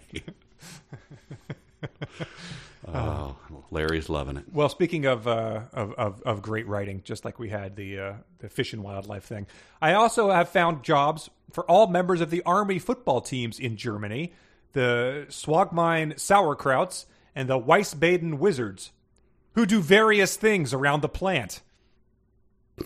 It's uh, another Kleinian uh, cars bringing goods and workers into the thing. Like, oh, hell yeah! A scene of, of football players doing various things. Awesome. I mean, off you know the the, the variety of '80s dance moves. It's like it it doesn't. Any of us in ten seconds could name three things that they might do around the plant. Like, Right. yes. they're the safety inspectors. Uh, they they sweep up the shells and they sharpen the shucking knives. There you go. Like, Yeah, they they run the uh, the lifts or they stack the pallets, so we can all think of things. they can run security against Mister Miller.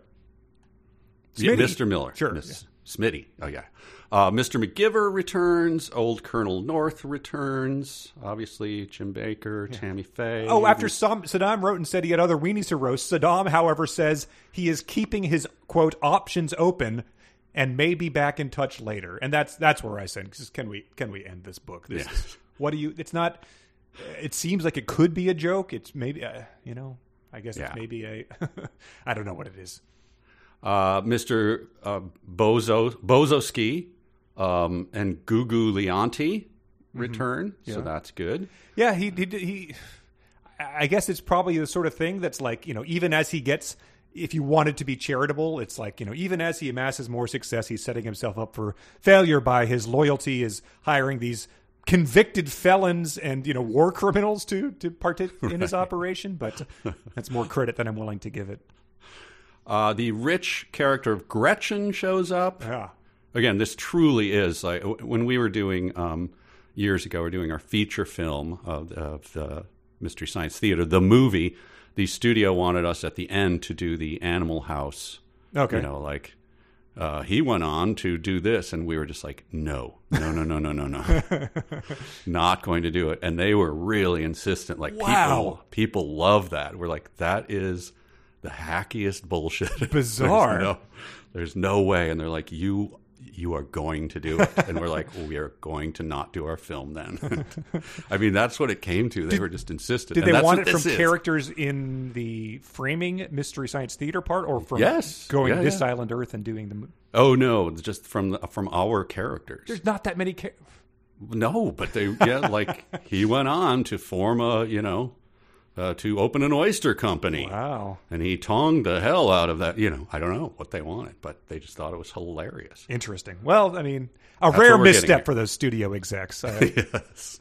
Otherwise, unimpeachable. Um, yeah. So everybody shows up, and, and Gretchen, uh, she's working on a business degree, and at that point, again, I'm reading it on computer, so I can't hurl my computer across the room. But had it been a book, And she lets him know that by writing a letter where she's turned into like Sullivan Ballou from Ken Burns' Civil War. She's like, Dearest Forrest, I have missed you every day since you left for the war and was terrified that something has happened to you. I even checked through the American Assembly here, like the uh, the Ashokan farewell is playing in the background. And after some research, they told me you were now out of the army and were well. That was all that mattered. and she ended with a tender ack. Uh, so yeah, so I guess she's still in it. I didn't think she was a character we were going to hold on to, because all he did was, I think, held hands with her, and they talked past each other because neither spoke the other's language. But uh, she's back. Right. And I, I feel like there might have been some implication of some uh, some hanky panky, but I, I don't remember if, if there was. It was uh, glossed over and, and not as explicit as I wanted. So right.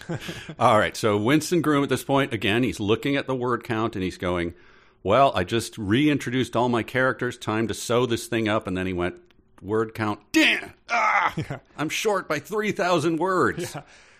I'm just one word over, and there's one word that I really feel like this book needs to have in it. That it's really earned the use of a horrible slur. So let's get that in here. let's push it over that point. Uh, he he has this. He offers Smitty a job. Um, after after they've put this, I thought this was funny. He puts up like some uh some like Nashville Airbnb live love laugh word art behind his desk that says uh, Jonathan Swift's quote: "He was a bold man that first ate a oyster." Yes. Uh, uh, so that was that was sort of ahead of its time, I think. It, it does appear to that's an actual quote by him. Um, just after my initial Google search, that wasn't a misattributed quote. Yeah. No, I've, I'm familiar. I, I think that's a pretty good quote. Yeah. Um, but so he he offers uh, uh, Smitty a job, but they're not liking our business one bit.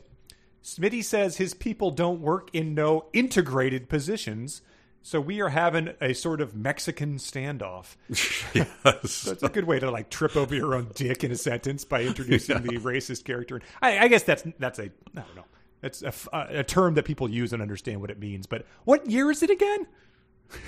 Right? What it year? is. It is 1994. Like, Yes. Um, yeah, yeah. Uh, so I mean, I, I, I'm sure that happens, but it's it's not like it's you know the 60s. Uh, yeah. So he decides in to up the word count. He says, uh, "Do you want to go somewhere, son?" And he says, "Yeah, I've been studying, and there's a place in Arkansas that looks pretty good." My yeah. What God. What is it? It's called the Whitewash River. He says. Now that's a uh, not a chapter break, but a hard break there. So we're all supposed to go. Oh no, he's not going to go to the Whitewash River. What?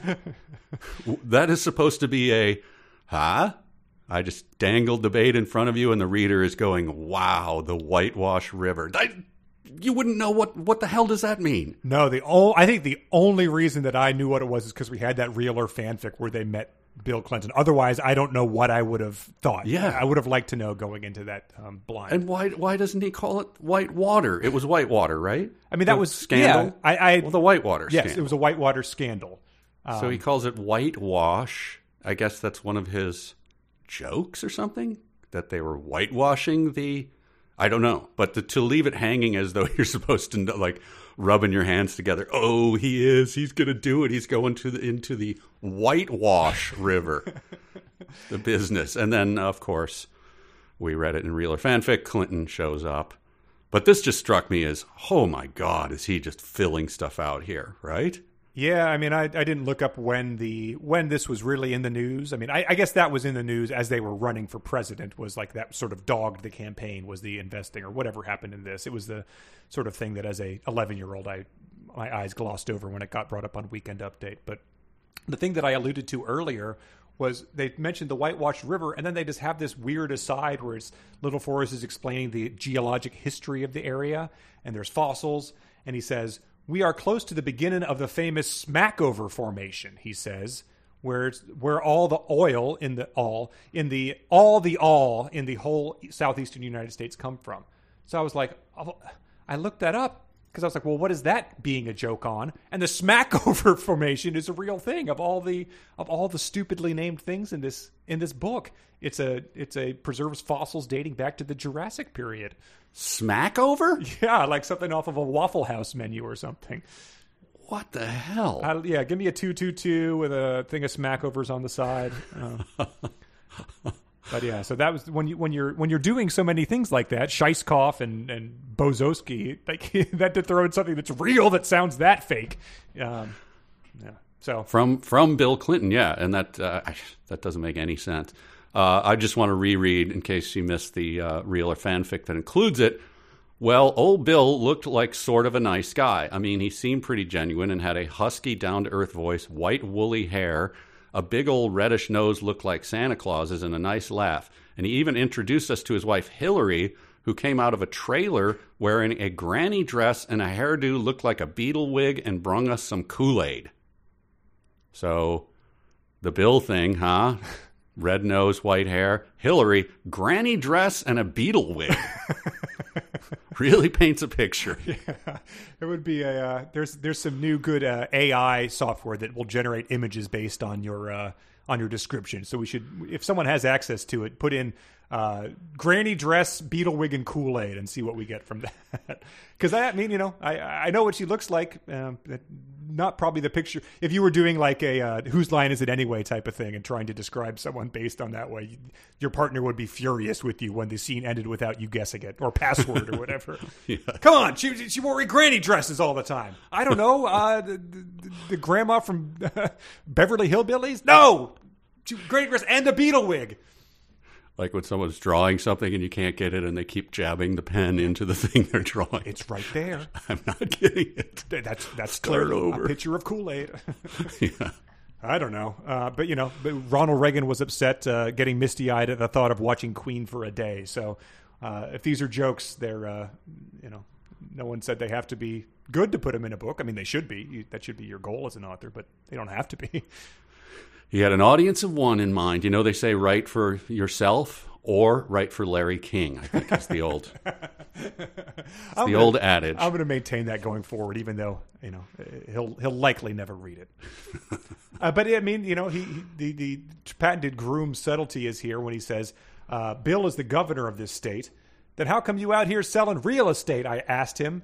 Because it's the steal of a lifetime, Bill says. So, the, let me read that again for you because you might have missed the, the subtle. it's the steal of a lifetime. Huh? Uh, yes. And then it goes on to say, uh, we's already rich, uh, Little Forrest says. Well, then you can get even richer, Bill says. Why, it is rich people that make the world go around. I love rich people. Rich people are my friends. and then that's where the flashing neon sign that says "Get it" kicks on. Kind of sounded uh, like me, like he was running for president, but then I am just a poor old idiot. What in the world do I know? Hmm. I, I, I, I, don't know. I he spends a fair amount of time with him, and then it just kind of ends. It just ends right after that. Yeah, but we were all supposed to go like, ah, "He did it! He did it, man! He took on Whitewater." uh, what exactly did he say about? It? Really, nothing. He no. just—it's just a mention of it. Right. It, it wouldn't even. Yeah. It, it, it couldn't make a Capitol Steps routine because it doesn't even have the uh, the basic punchlines. Uh, a true drive by, and then again, to his horror, he looked at the word count and he still hadn't made it. I mean, he'd introduced Mrs. Hopewell again. This thing is supposed to be tied up by now. Uh, but instead, they go to a football game. My God. What the last thing that happened in the uh, Whitewater thing was Mr. Tribble says, uh, I took your money. I mean, you were assing, assing around in New Orleans. So I'm glad they got it back. Good. Yeah. Good. Uh, but yeah, they, they go to the, the Sugar Bowl or the Cotton Bowl or something. Um, what is it? It's uh, yeah, the Sugar Bowl.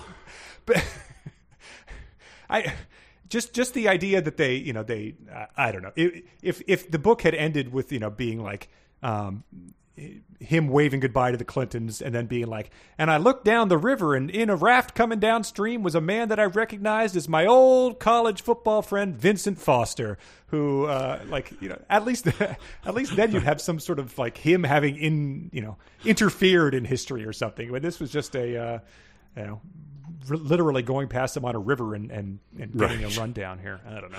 Yes. uh, so they literally just go to a football game, um, and and Gretchen shows up, and they shout defense, defense. Yeah, they have Uh, a, they have a private box and invited some of the rinky dinks I had asked around with over the years. oh, I missed that. Yeah. So Another- you know, you you escalate this from sort of assing around to assing around to assing around with rinky dinks. Uh, oh, and it Gretchen returns that the rich character of Gretchen. Actually, I first thought about Aston, just Little Forrest. Account I remember all Gretchen used to say about football was "ack." Wow. So that was a was that a, a common thing? Did we miss that more than once, or was that the only time? I think she just said it once, but I guess that's her. Uh, you know, that's big tuna. I guess she uh, she ate a tuna fish sandwich on day one, so uh, big tuna is her name now. I guess ack. Well, at this game, um, you know, the the sports writer uh, Roger Angell, I'm not sure, Ang- Angle, um, died last month, I believe. Do you ever read his stuff? Blah, he, you know, just a legendary baseball writer. Wrote like um, uh, "Boys of Summer," I think is his main thing. Oh, okay. Just, you know, Yeah, yeah. just re- was regarded as the the as high as it gets, and so I think this is this is some sports writing that sort of rises to his um, to his Sure. level. Defense, defense, defense was all Gretchen could shout, and lo and behold, our defense got so good it would literally snatch the ball out of the hands of them Hurricanes. um, so yeah, it's just uh, you know the you can you can smell the.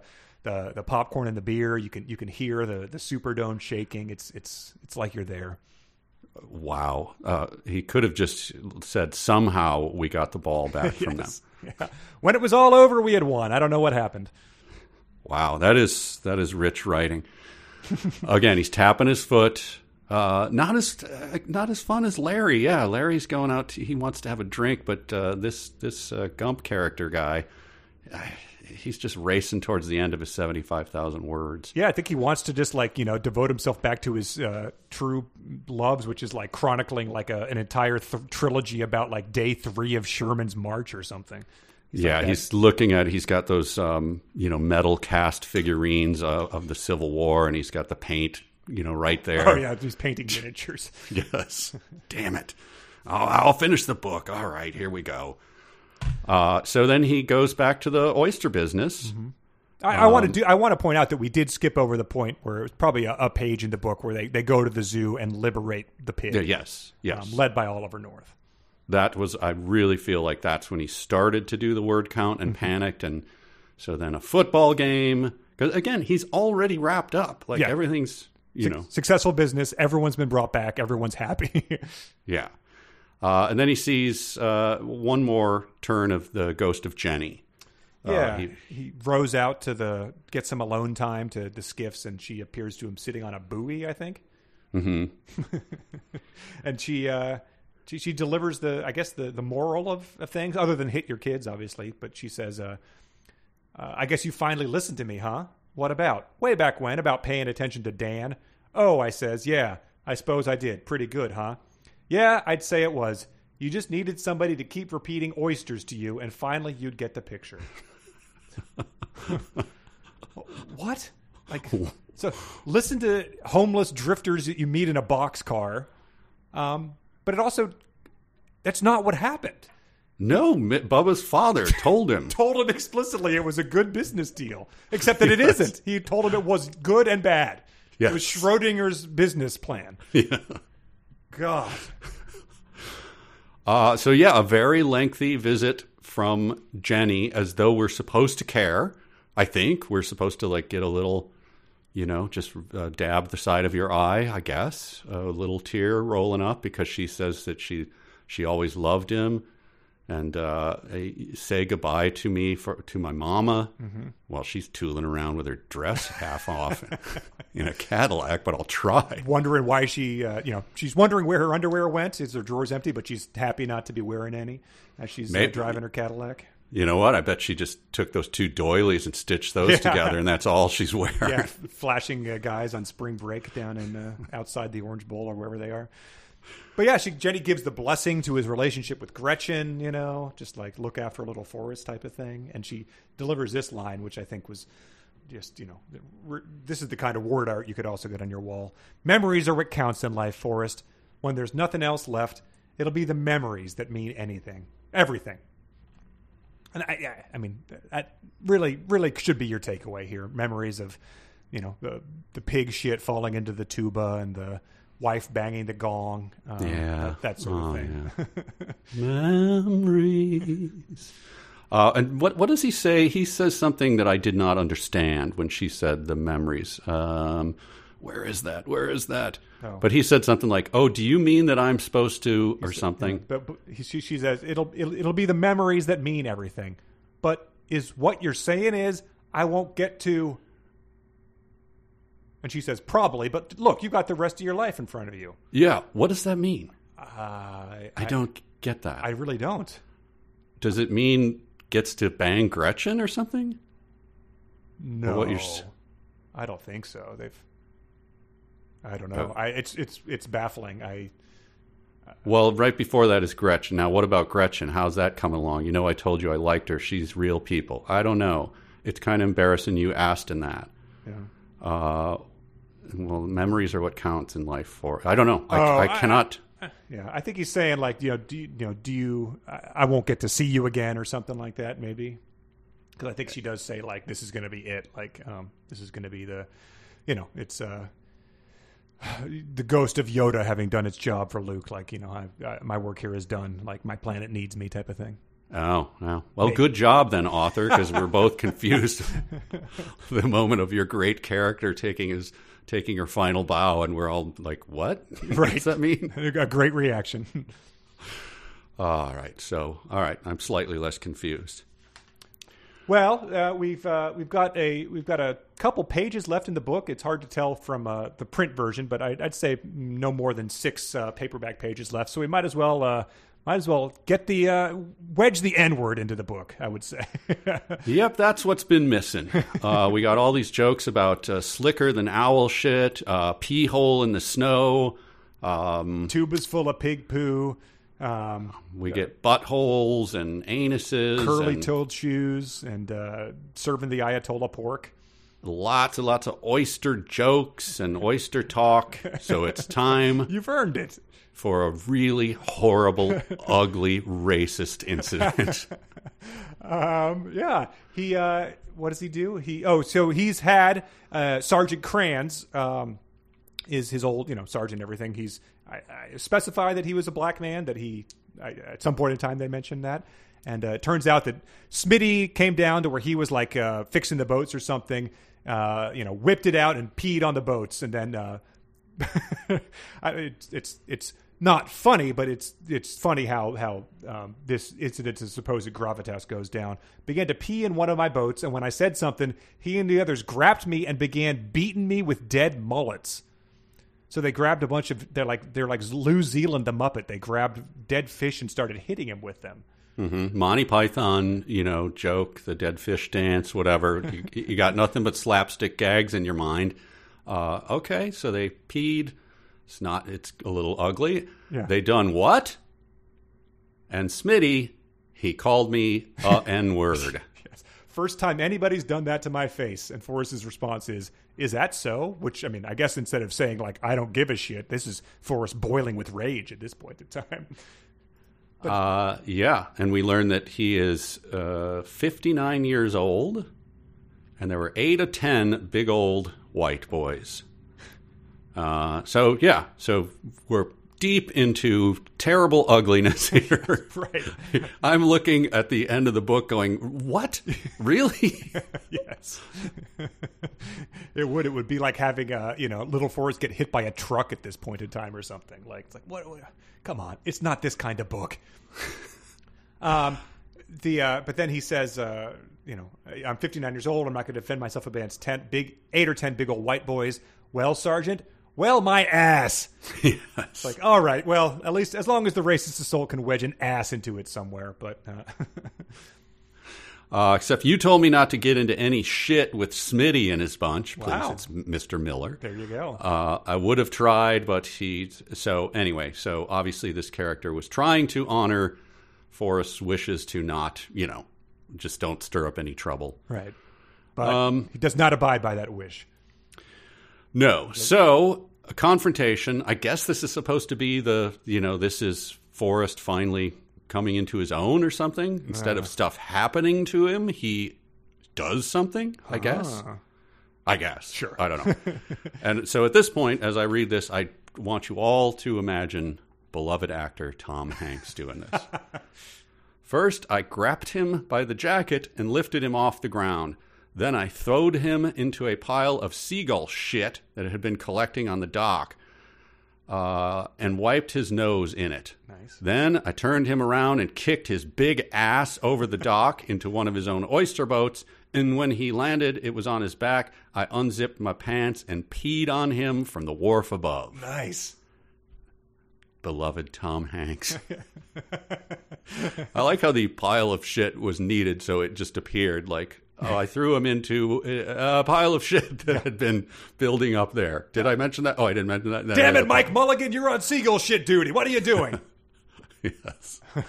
you're slacking. I'm going to send you back to prison. Jim, get Tammy Faye to clean this up. Um, but then he, uh, what he says is, uh, "You ever fool with one of my people again, you will wish you had been brought up as a vegetable or something." And so I wonder if Sergeant Kranz is just like, I, they did, they did stand around and beat me with eight to ten. Eight to ten guys beat me with dead fish, so I, I really did think I was going to die in that moment. So they were uh, fooling with me. Uh, Yes. it went went a little far. You heard what they called me, right? That's right. You ever tussle with this guy again? It'll be fisticuffs. Uh, just about then, something hit me in the arm. One of Smitty's men has got a board with nails in it. Yes. And let me say this it hurt. All right, so now we're up to like they're literally trying to murder him. Yes, using using you know the weapon that the uh, Moe chased uh, Kodos and Kang away with on The Simpsons, a board with a nail. Like you only see that in uh, you know that or, or maybe uh, low tier Roadhouse type bars. Another guy come at me with a tire tool, which I I know only several tire tools. I assume it was one of the air pressure gauges for your tire. Okay, yeah, yeah. Isn't there another name for a tire tool that I think he's going for? Where's he going to jab that uh, air pressure gauge though? You That's true. Is it with the thing out or is it in? No, hard to jabs it and then whoa, oh, Yeah. Uh, so yeah, we have a, a regular old, you know, guys hitting with boards with nails and uh, and tire irons. Sorry, tire tools. Yeah, he, he jabs one head first into an ice machine, um, and he. Uh, uh, this is where his his status as an Ivan Drago figure really comes out because he is just sort of tossing him around like uh, like Patrick Swayze at the Double Deuce. Yeah, throws him. He says like a discus. He said he was threw him so hard he was heading off for Cuba or maybe Jamaica. So there's there's that. Guess a joke there. I, that maybe a misheard lyric to Kokomo, perhaps. I don't know. To And then 59 year old 59 year old Sergeant Kranz, who had just endured a an awful and emotionally obviously had to be wrenching, not not to mention an actual physical beatdown. Yeah, he's wiping mullet scales off of his cheeks, probably Yes, mixed with Uh, tears. Yeah, Sergeant Kranz, who just endured that and now saw just a horrible beatdown and uh, saw uh, his friend Forrest get uh, actually hit with the board with nails, so he's bleeding. um, I got a glance of Sergeant Kranz standing there nodding his head. I give him a wink, and he gave me a thumbs up sign. so, really taking these uh, incidents very seriously. Yeah, right. Yeah, I'll, I'll be waking up screaming about this for years. Thumbs up, buddy. Ah, But the the the rest, yeah, as as they're doing that exchange, the uh, all the folks from Gump and Company were cheering and also booing Smitty and his collection of turds, which is a, I mean, you just he's, determined to to to wedge in asses and shit no matter you know where you know. and uh, that that is mere sentences before this uh, Harry Chapin exchange. Uh, Little Forrest, who is looking at the blood on my arm from where the goon hit me with the board full of nails. You are night? You all right, Dad? He asked. Huh? I said, You all right, Dad? You are bleeding.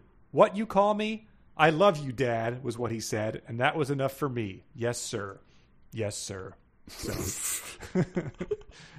all right, man. Make up your mind. He should have ended that with "Yes, sir," and then he, he it's a hard carriage return, "Yes, sir," and then he should have done a hard carriage return and three bags full. uh, but why does for I don't know why Little Forrest does say you read it correctly the first time. You a knight, Dad. Yeah, I, I don't know. OCR uh, mistake. I can look it up if I'm able to, but uh, I, I don't know. But, it's, but the second time, then it's I said you are right, and then it's two R's, one word, all right. yeah, uh, it looks like in the paperback it is all right both times. So Oh, okay, all right. Hmm. I didn't think there were those errors in this. This is the official book. yeah.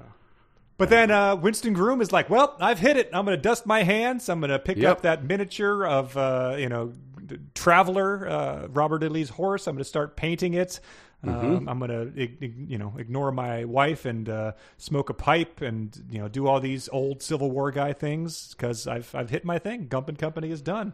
Yep, it's all over. Here, here's two fingers of uh, this whiskey. I've been saved. I do this every book that I write. Mm-hmm. When I get to the end, I crack open the uh, new bottle of Old Forester I toast 40, my painting of Ulysses Grant. and I uh, and I have a sip and a pipe, and uh, all is right with. No, he's not done yet. God damn it, sir, sir! This book Oh. ended uh, ten thousand words ago. Did uh, nobody told you? It's over. it's over.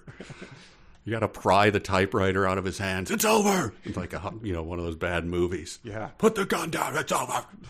I nah, I've got to. I've You got stop typing. one Don't more type. incident. It- Don't you mention Tom It's Hanks. not Don't picaresque yet enough. It could be more picaresque. Don't you mention David Letterman. Oh God. Um, and he says, and so that's how it ends, more or less. No, it's less. You keep telling the story. Ugh. Um, he sort of reminisces about the people that he's he's missed.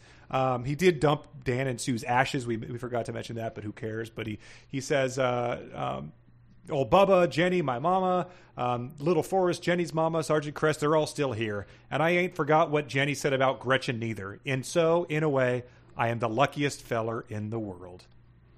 Pouring the, The- whiskey. The uh, no. Uh, we get a I don't know what you call this when suddenly the book turns to you know itself. I guess this is just some sort of meta commentary. I, I, call it a, a double middle fingers crossed at your reader, is what I call it. yes. But yeah, he, Uh, he, he, he winks at the fourth wall. Yeah, he talks about how they made a movie of his life, played by Mr. Tom Hanks, that I met in New York that night. Uh, and then he goes to the Academy Awards. Yeah. but so the book started with him saying, don't ever let him make a movie of your life. So we all assumed, rightfully, that that was how he was addressing the fact that they did this. Yes. And then he met Tom Hanks, and it went relatively, you know, it was winky again. But both of these have, have happened. It's like he forgot that he did both of these things already. I guess this is supposed to be a oh no.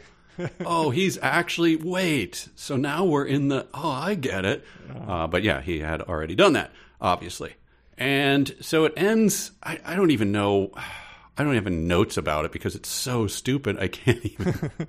Well, he goes. He he deems the uh, specific Oscars. He identifies it, which is the one that David Letterman hosted infamously. Um, he doesn't uh, reference the uh, Oprah Uma routine. Oprah Uma, yeah. And he doesn't reference the uh, the the tribute they did to David Letterman scene in Cabin Boy, where he had the line, "Would you like to buy a monkey?"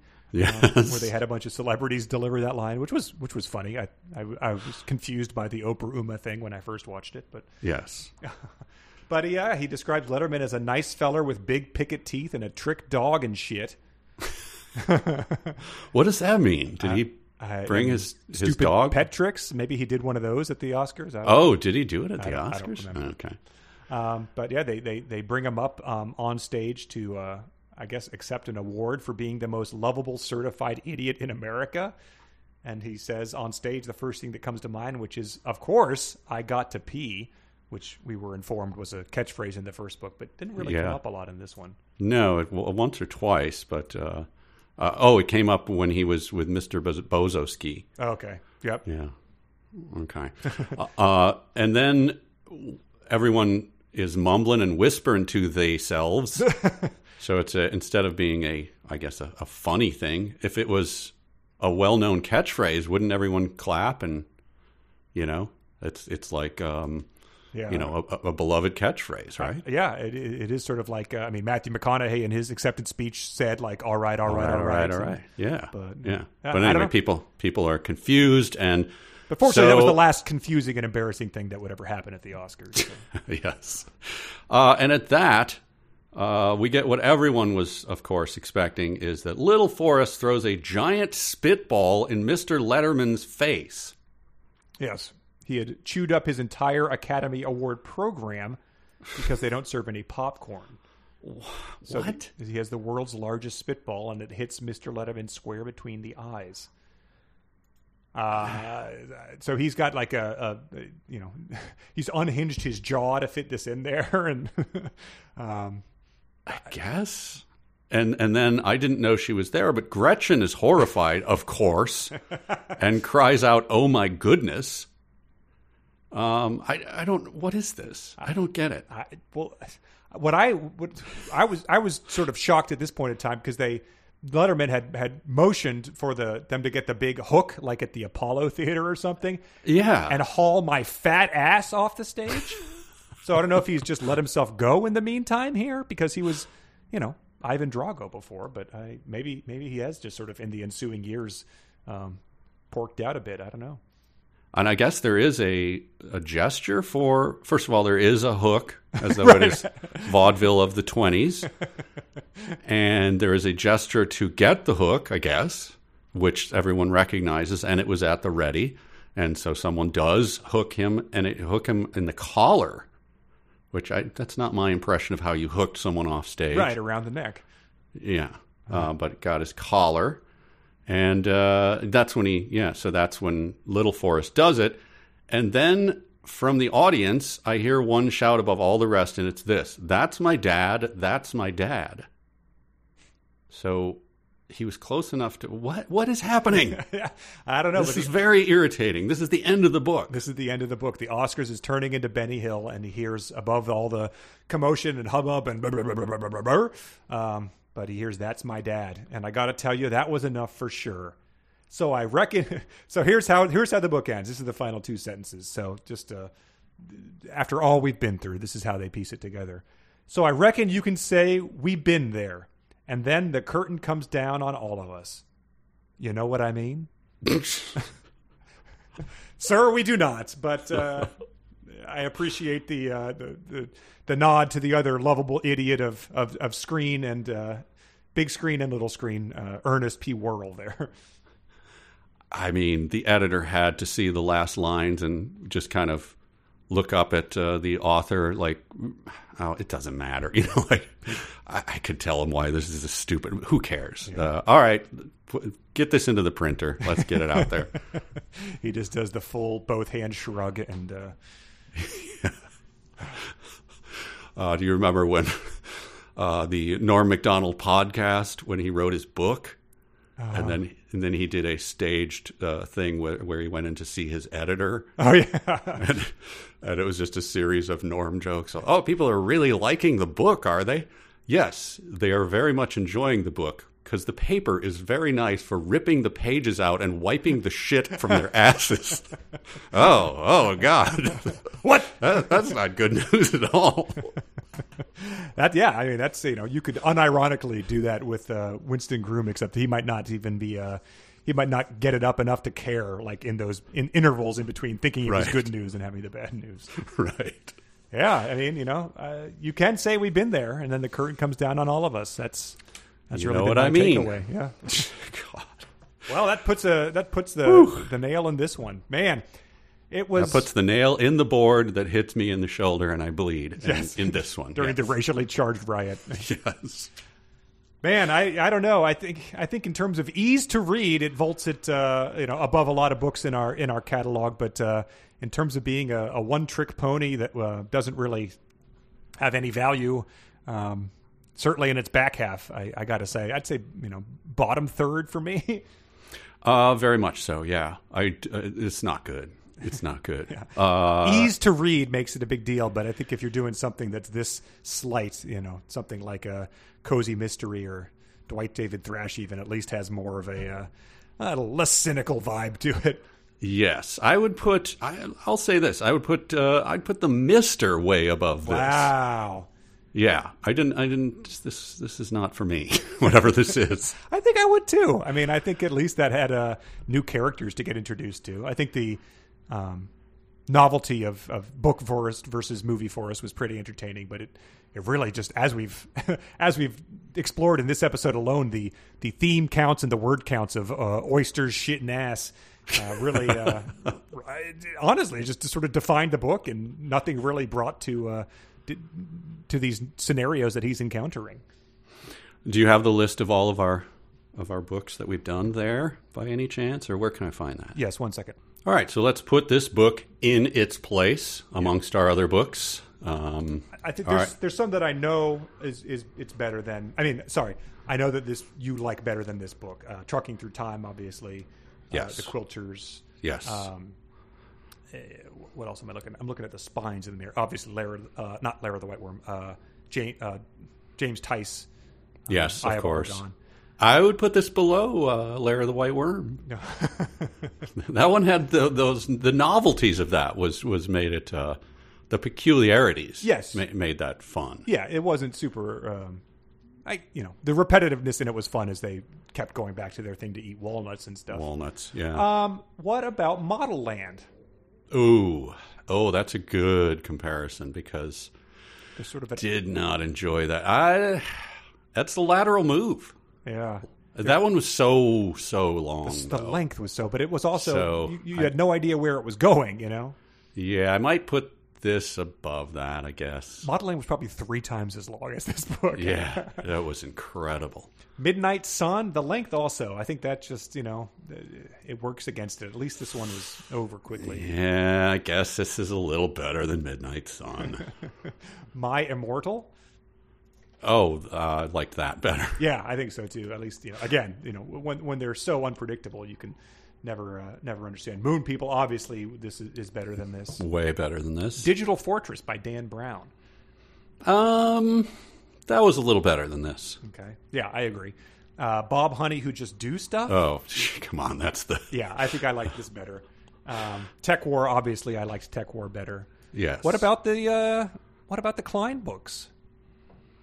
Mm, yeah, that's a good question. I mean, that was just so much fodder Yeah, for us yeah, to to make fun of. But, uh, yeah, I didn't. I'd put. eh, gosh, that's tough. it is tough. I think I li- I liked discussing those maybe more on the podcast just because it was so embarrassing, and also they were critically acclaimed by more people than just Larry King and Kinky Friedman.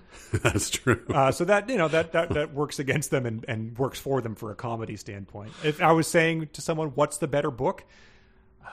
Uh, I mean, maybe Ready Player One, but not the other two. Like I don't know. Yeah, that's tough. this is this is not a good book. I mean, in terms of just quality, it's, it's not a good book. Definitely He- not. He clearly just dashed this off. Yes. Um, so yeah, there's no craft, there's no prose, there's no uh, yeah, it's just vignettes. There's like no we said. message. Yeah, exactly. Yeah, and the no vignettes are not even they're they're not. even- There's no takeaway from them other than he was there and sort of like sometimes did stuff. You know. They're- Yeah, bad jokes, poorly told. That's my review of this. and yeah. sometimes told more than once, like the shopkeeper type of thing. right. Yes. So yeah, I think based on that, that winds it clearly in the in the bottom third of what we've done based on Mm-hmm. our, our preferences here. But uh, oh, and Antigua, obviously, Antigua is uh, is far superior and more fun. Oh yes. Uh, good. It's, it's good to reassess these every now and then. Right, Antigua. Oh, we got to We got to do one of their other books. I know. I, I forget where it stood with people finding the uh, ebook copy of the Teen Archaeologists, but if, if it does exist or we can track it down, uh, we we got to do it. Well, let's uh, let's read some emails before we wrap this one. We're going to the party. We're going to the game. We're going to the disco. We're gonna cruise out, man. We're stealing people. Sure. What do you got? This one is from Blake. He said, uh, This book, Gump and Cump, has been a weird one for me. I immediately wanted to write fanfic for the Berlin Wall, but I was having trouble coming up hitting that stupid sweet spot where Mike bites because it's just the right amount of stupid. Then I got to the actual section in the book and realized I was outmatched. I was never going to be able to do something that dumb. And then he says, After 20 books, I've read all of them except Armada and Ready Player 2 because I correctly felt that Cline had nothing more to offer me. This is the first time where I'm really wondering is this Winston Groom's Armada? That is, is this the book everyone says is much worse than the first book, even though it's exactly the same? Uh, which is like, I, it's probably probably true, you know. Like, I there's nothing that I've heard about the first book that makes me think it's any different from this. I have not even waded in. I should probably just, you know, uh, Read look inside the book on uh, Amazon or Yes, something. yeah. See how many if, if bidness pops up on that uh, thing. I mean, odds are it will. Um, uh, here's the email that you've been wanting to hear. Lucas writes in, the fanfic stats are in. Mike All scored right. 11, 15, 11 out of 15 for Gump and Company. With it, so that's an average of 73.33%. Oh, I'd call that a win. Yeah, he says for average for reference in Antigua Mike scored an average of 73.47, so nearly identical. Uh, that would imply that the length of the book does not correlate to Mike's performance. Mike's total average is now 60.96%, which is an inf- an increase of 0.54 percent. So you're you, you bumped it up with this one, but I mean it's it's a, it's a real statistic now because you can get seventy three point three uh, and that only raises it by 0.5. So it's a uh, you you've you're doing better, but I feel like you've you've reached like a, a very legitimate indication of your ability here, and that's three out of five. It's it's like yeah, it's like batting average at the end of a season. You know, like Yes. I feel like I'm on fire, but my batting average is just Right. You know, I'm still hitting 285 or whatever. you know, But he provides a uh, a, a a Google Doc that has um, like all the statistics in it. So I'll see if there's a way I'm able to share that with people so they can take a look at sort of um, color coded and interesting to uh, to revisit. Like looking back at a uh, Lair of the White Worm episode two, you got uh, you only got one out of four correct. So I would like to hear. I'm sure people you know play along at home, and if if someone was very truthful and honest, like what what are people scoring right. At home? and don't give me this. You know, it's like your friend who goes to Vegas, and I always win when I go to Right. Vegas. Sure, sure. Give me the truth. Right. Yeah. Uh, It'd be let me hear your if- percentages. Yeah. be interested if there was a uh, correlation with your people who read the book or the weirdos who who don't read along and just listen. um, I don't know. Uh, Veronica writes in, My husband was a Marine in Desert Storm under General Schwarzkopf. He says that part of Gump and Co. sounds like someone told the writer the plot to a few good men, and he tried to condense it into a sentence. and she also says if a commanding officer told a soldier to commit a crime, they'd both be court-martialed for what it's worth. So that's yeah, almost as if I, for a guy with such a strong knowledge of military history, he was not aware of that fact. he, he really glossed over an entire war there. Um, this is uh, from Harris. He says, I really loathe Little Forrest. I'm not sure we're supposed to find him pleasant, but he's not. And he doesn't change throughout the book. The first time we meet him, he's. I read an article once that said if we do X, Y, and Z, we can fundamentally alter the, alter the nature of an entire industry. And then the last time we meet him, he says, I read an article once that says if we do X, Y, and Z, we can fundamentally alter the nature of an entire industry. And probably needing hundred thousands of dollars to implement any of these plans, Forrest does it over the afternoon with a shovel, and he's never treated as preternaturally genius other than him being sort of ahead of in school, but not crazy ahead. Well, there's another trait that you left out is that he is able to chew an entire Oscar brochure into a the largest spitball you've ever seen. That is a it's an odd character trait, but it's definitely uh, at the top of his character list. I remember in our Starship Troopers live show, there was a scene where it panned to uh, Denise Richards grinning her sort of Denise Richards grin, and the line was just, I can fit an entire can of tuna in my mouth. yes. So I think that's what Forrest has going for him. So we've got to reread the book with that uh, with that picture, his huge mouth. Yes. But Harris also says this is definitely in the top quarter of books you've done. It's a quick read, and while terrible, it's not dreading every page terrible. It was fun, though. I'm glad it didn't overstay its welcome by teaching us how Forrest was responsible for developing the Atari ET game. So, I mean, eh, agree to disagree on that. The short and quick, and you know, it while terrible is something that you're saying. While terrible, it's still in the top quarter of books you've ever done. Yeah, don't give it a break. Just call it terrible and leave it at that. Uh, this was from Everett. Um, he wrote in an email with the subject line "Alaskan" here. Uh, so this is about the uh, last section of the book, and Yeah. uh, his email address. I will- obviously won't give it out here, but it ended in at alaskan.com. So I think uh, he, he's he's proven he's legit here. That is legit. He says, "Hello, I am an Alaskan, and as such, I found Forrest Gump's description of Alaska pretty much spot on."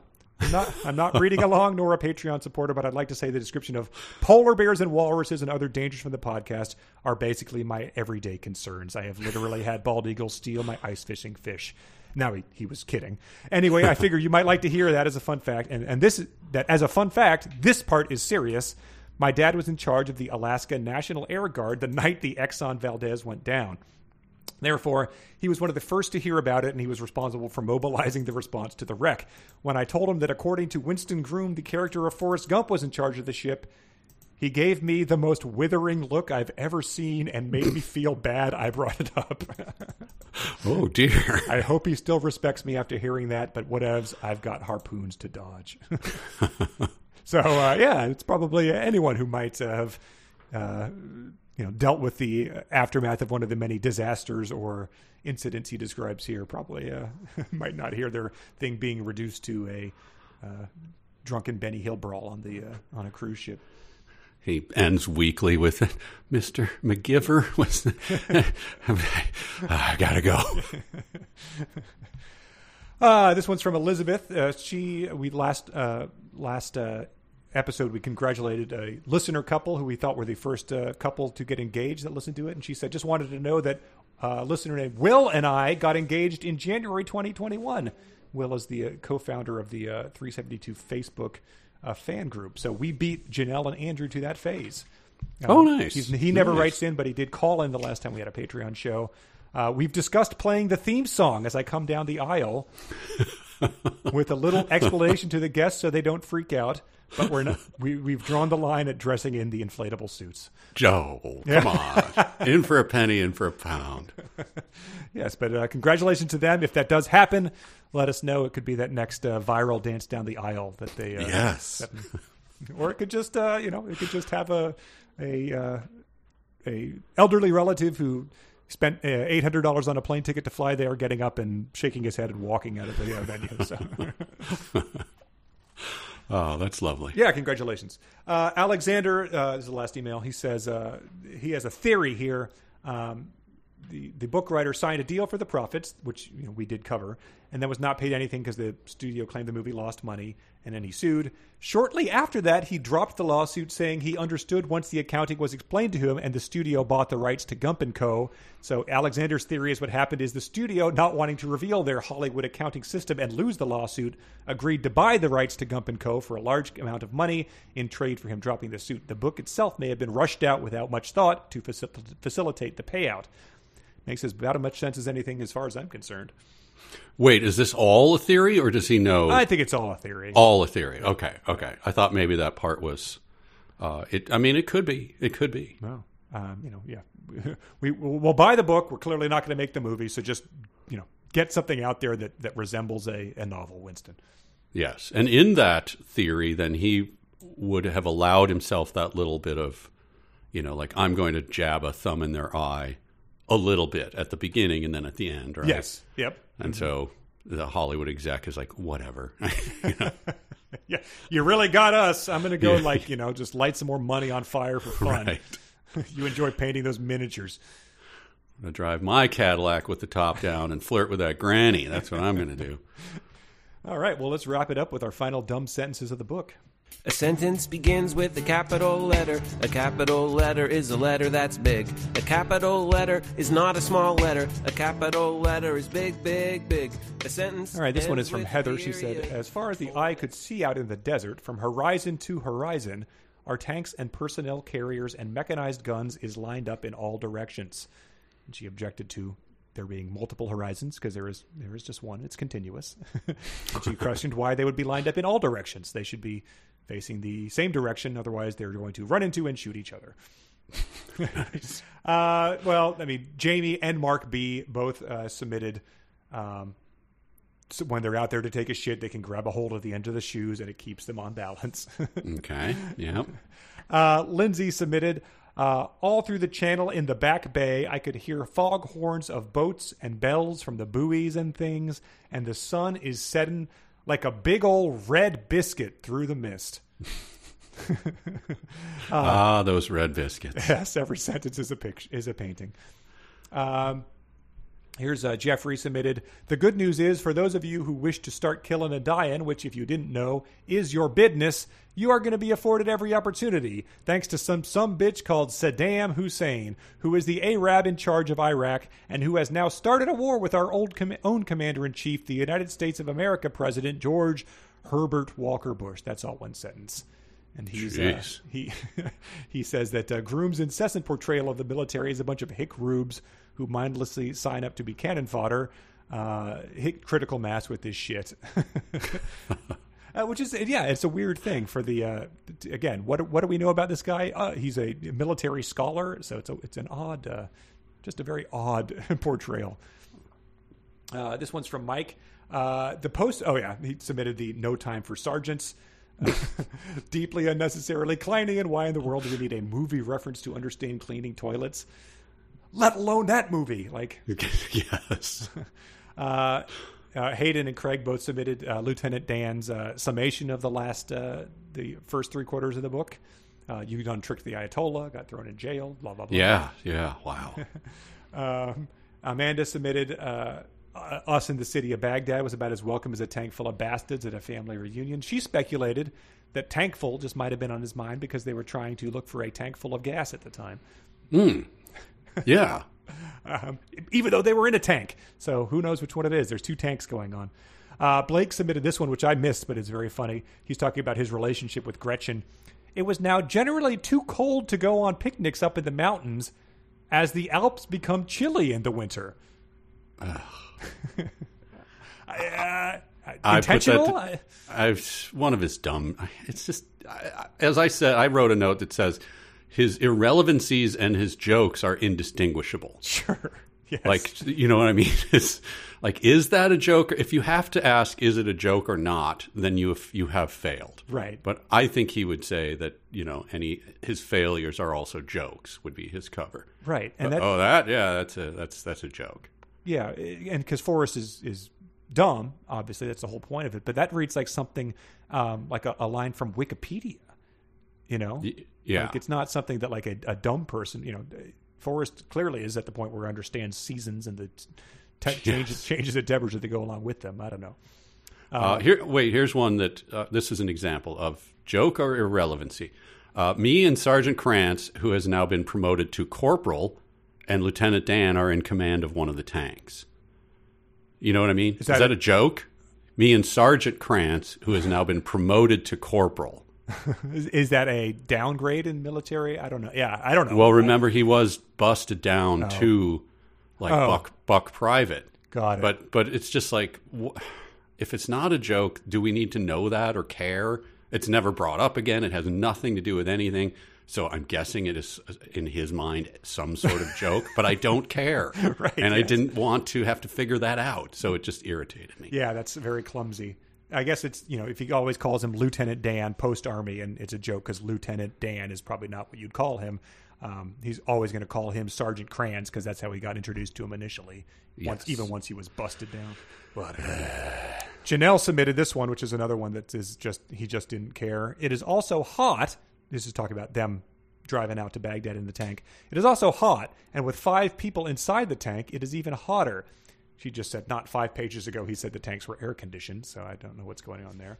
Uh, Harris submitted the uh, Chinese gong sound uh, from Mrs. Hopewell.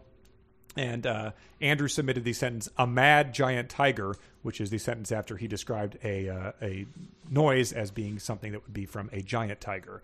He just doubled down to describe it as a, a mad giant tiger. oh, God. I have one sentence we didn't address, uh, address which is uh, Saddam Hussein. Sorry, Saddam Hussein is one happy bastard, and he is cussing and crying and calling up to his Allah.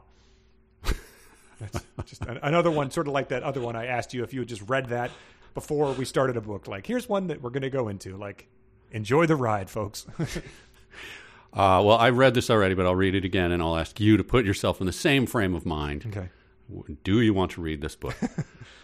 On your way, you degenerate turd, says Sergeant Kranz, and he give old Saddam a big kick in the ass. Fat ass or just. Yeah. Bit, yeah. if we had had either of those beforehand, that would have been a, a good guessing game as to what we were about to read. Yes. All right. Well, we did it. We did it. We did it. That was book 20. That's uh, quite a journey. And thanks to everyone who took along with us, especially everyone at patreon.com slash 372 pages. And we will have to get together soon and decide on the next book. Yeah. And uh, another fun announcement that we have coming up. Maybe we'll put that in the text of the uh, Patreon uh, Patreon uh, description so people can get a little head start on that. But I've got Yes. I've got one more Coke to drink too because we hit that goal, but we never hit your. Uh, No, your, we didn't thing. hit. And I believe they they expire. I think you know it had to hit it during Gump and Co. We're not going to be going to you know Gump and Company whatever Bubba Gump Shrimp Company as we're reading Ready Player Three or something. Well, I don't know. I'll show you the menu. and, Okay. uh, you know, if you're in town, uh, well. We could do it. We can embrace the irony, but well, we'll see. it depends if uh, yeah, it depends what we have to. If we're in the vicinity, maybe. I've never Yeah. been to the Mall of America, so. Mm, you're in for a treat. Uh, yeah. So that that's a little hint of uh, we have a big announcement coming. Yeah, we'll uh, we'll get to that soon. But yeah, thanks Yeah. everybody. We'll we'll be back with something else soon, and thanks to Patreon supporters. And uh, you know, keep your keep your asses out of the jackpot. I guess. Uh, keep assing around, everyone. So long. Bye.